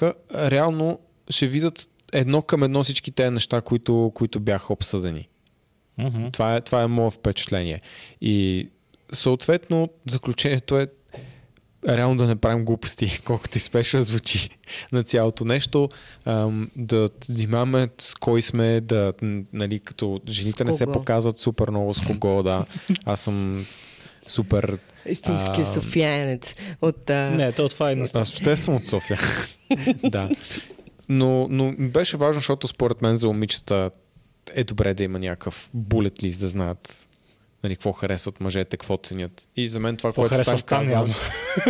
Явно Ско не го харесва. Най-вече да го има като възможност... Не, Ско не, че не го харесва, просто има малко по-различно мнение. Да, жените да го виждат като възможност за комуникация. Mm-hmm. И че това, че ти харесваш такива жени или не харесваш нещо, окей, извинявай, но не си единствения. Така е. И да не се притесняват, че не си снимат дъто в Instagram по цял ден. Освен ако не са про и много не го искат. Ама сега да не почнат всички, както в Щатите, аз съм модел в Инстаграм, нали? Не. Да. Професионален модел, който да изкарва прехраната на семейството си. Те така си изхранват прехраната. Той OnlyFans е моделстване, така че. Той не може да се спори с този човек. Еми не бе, аз просто... Той не приема чуждо мнение, Сандра. Пусни си, примерно, YouTube видео, има един Teaching Men's Fashion, нещо такова беше. Да, и там правеше някакви такива експерименти. И беше взел 20 жени, които там за нещо трябваше да дадат оценка някакви мъже или нещо такова. От 20, 15 казаха, че са Инстаграм модели. Съм такъв, къв модел си тия човек? В смисъл, ти си е той гузи модел. Предполагам, в Щатите явно може да си гуси да си модел. Да, всъщност там е вървежно. Аре сте толкова. Да. Затворете се един Patreon. Аре да свършваме. Patreon? Да. Ами да, това ще е клипа за днес, иначе там е сигурно 5-6 часа. Той е много хаотичен и без това. Да, до описанието на клипа ще намерите линк към нашия Patreon, където може да дискутираме други такива теми. Пък може и същите. Това видео е спонсорирано от Proof Nutrition, т.е. от нас. И друго. Последите Сандра. Долу ще сложим нейния Инстаграм в... Инстаграм модел. Не да, държим. Да. И така. Това е. Екстра. Чао. Супер.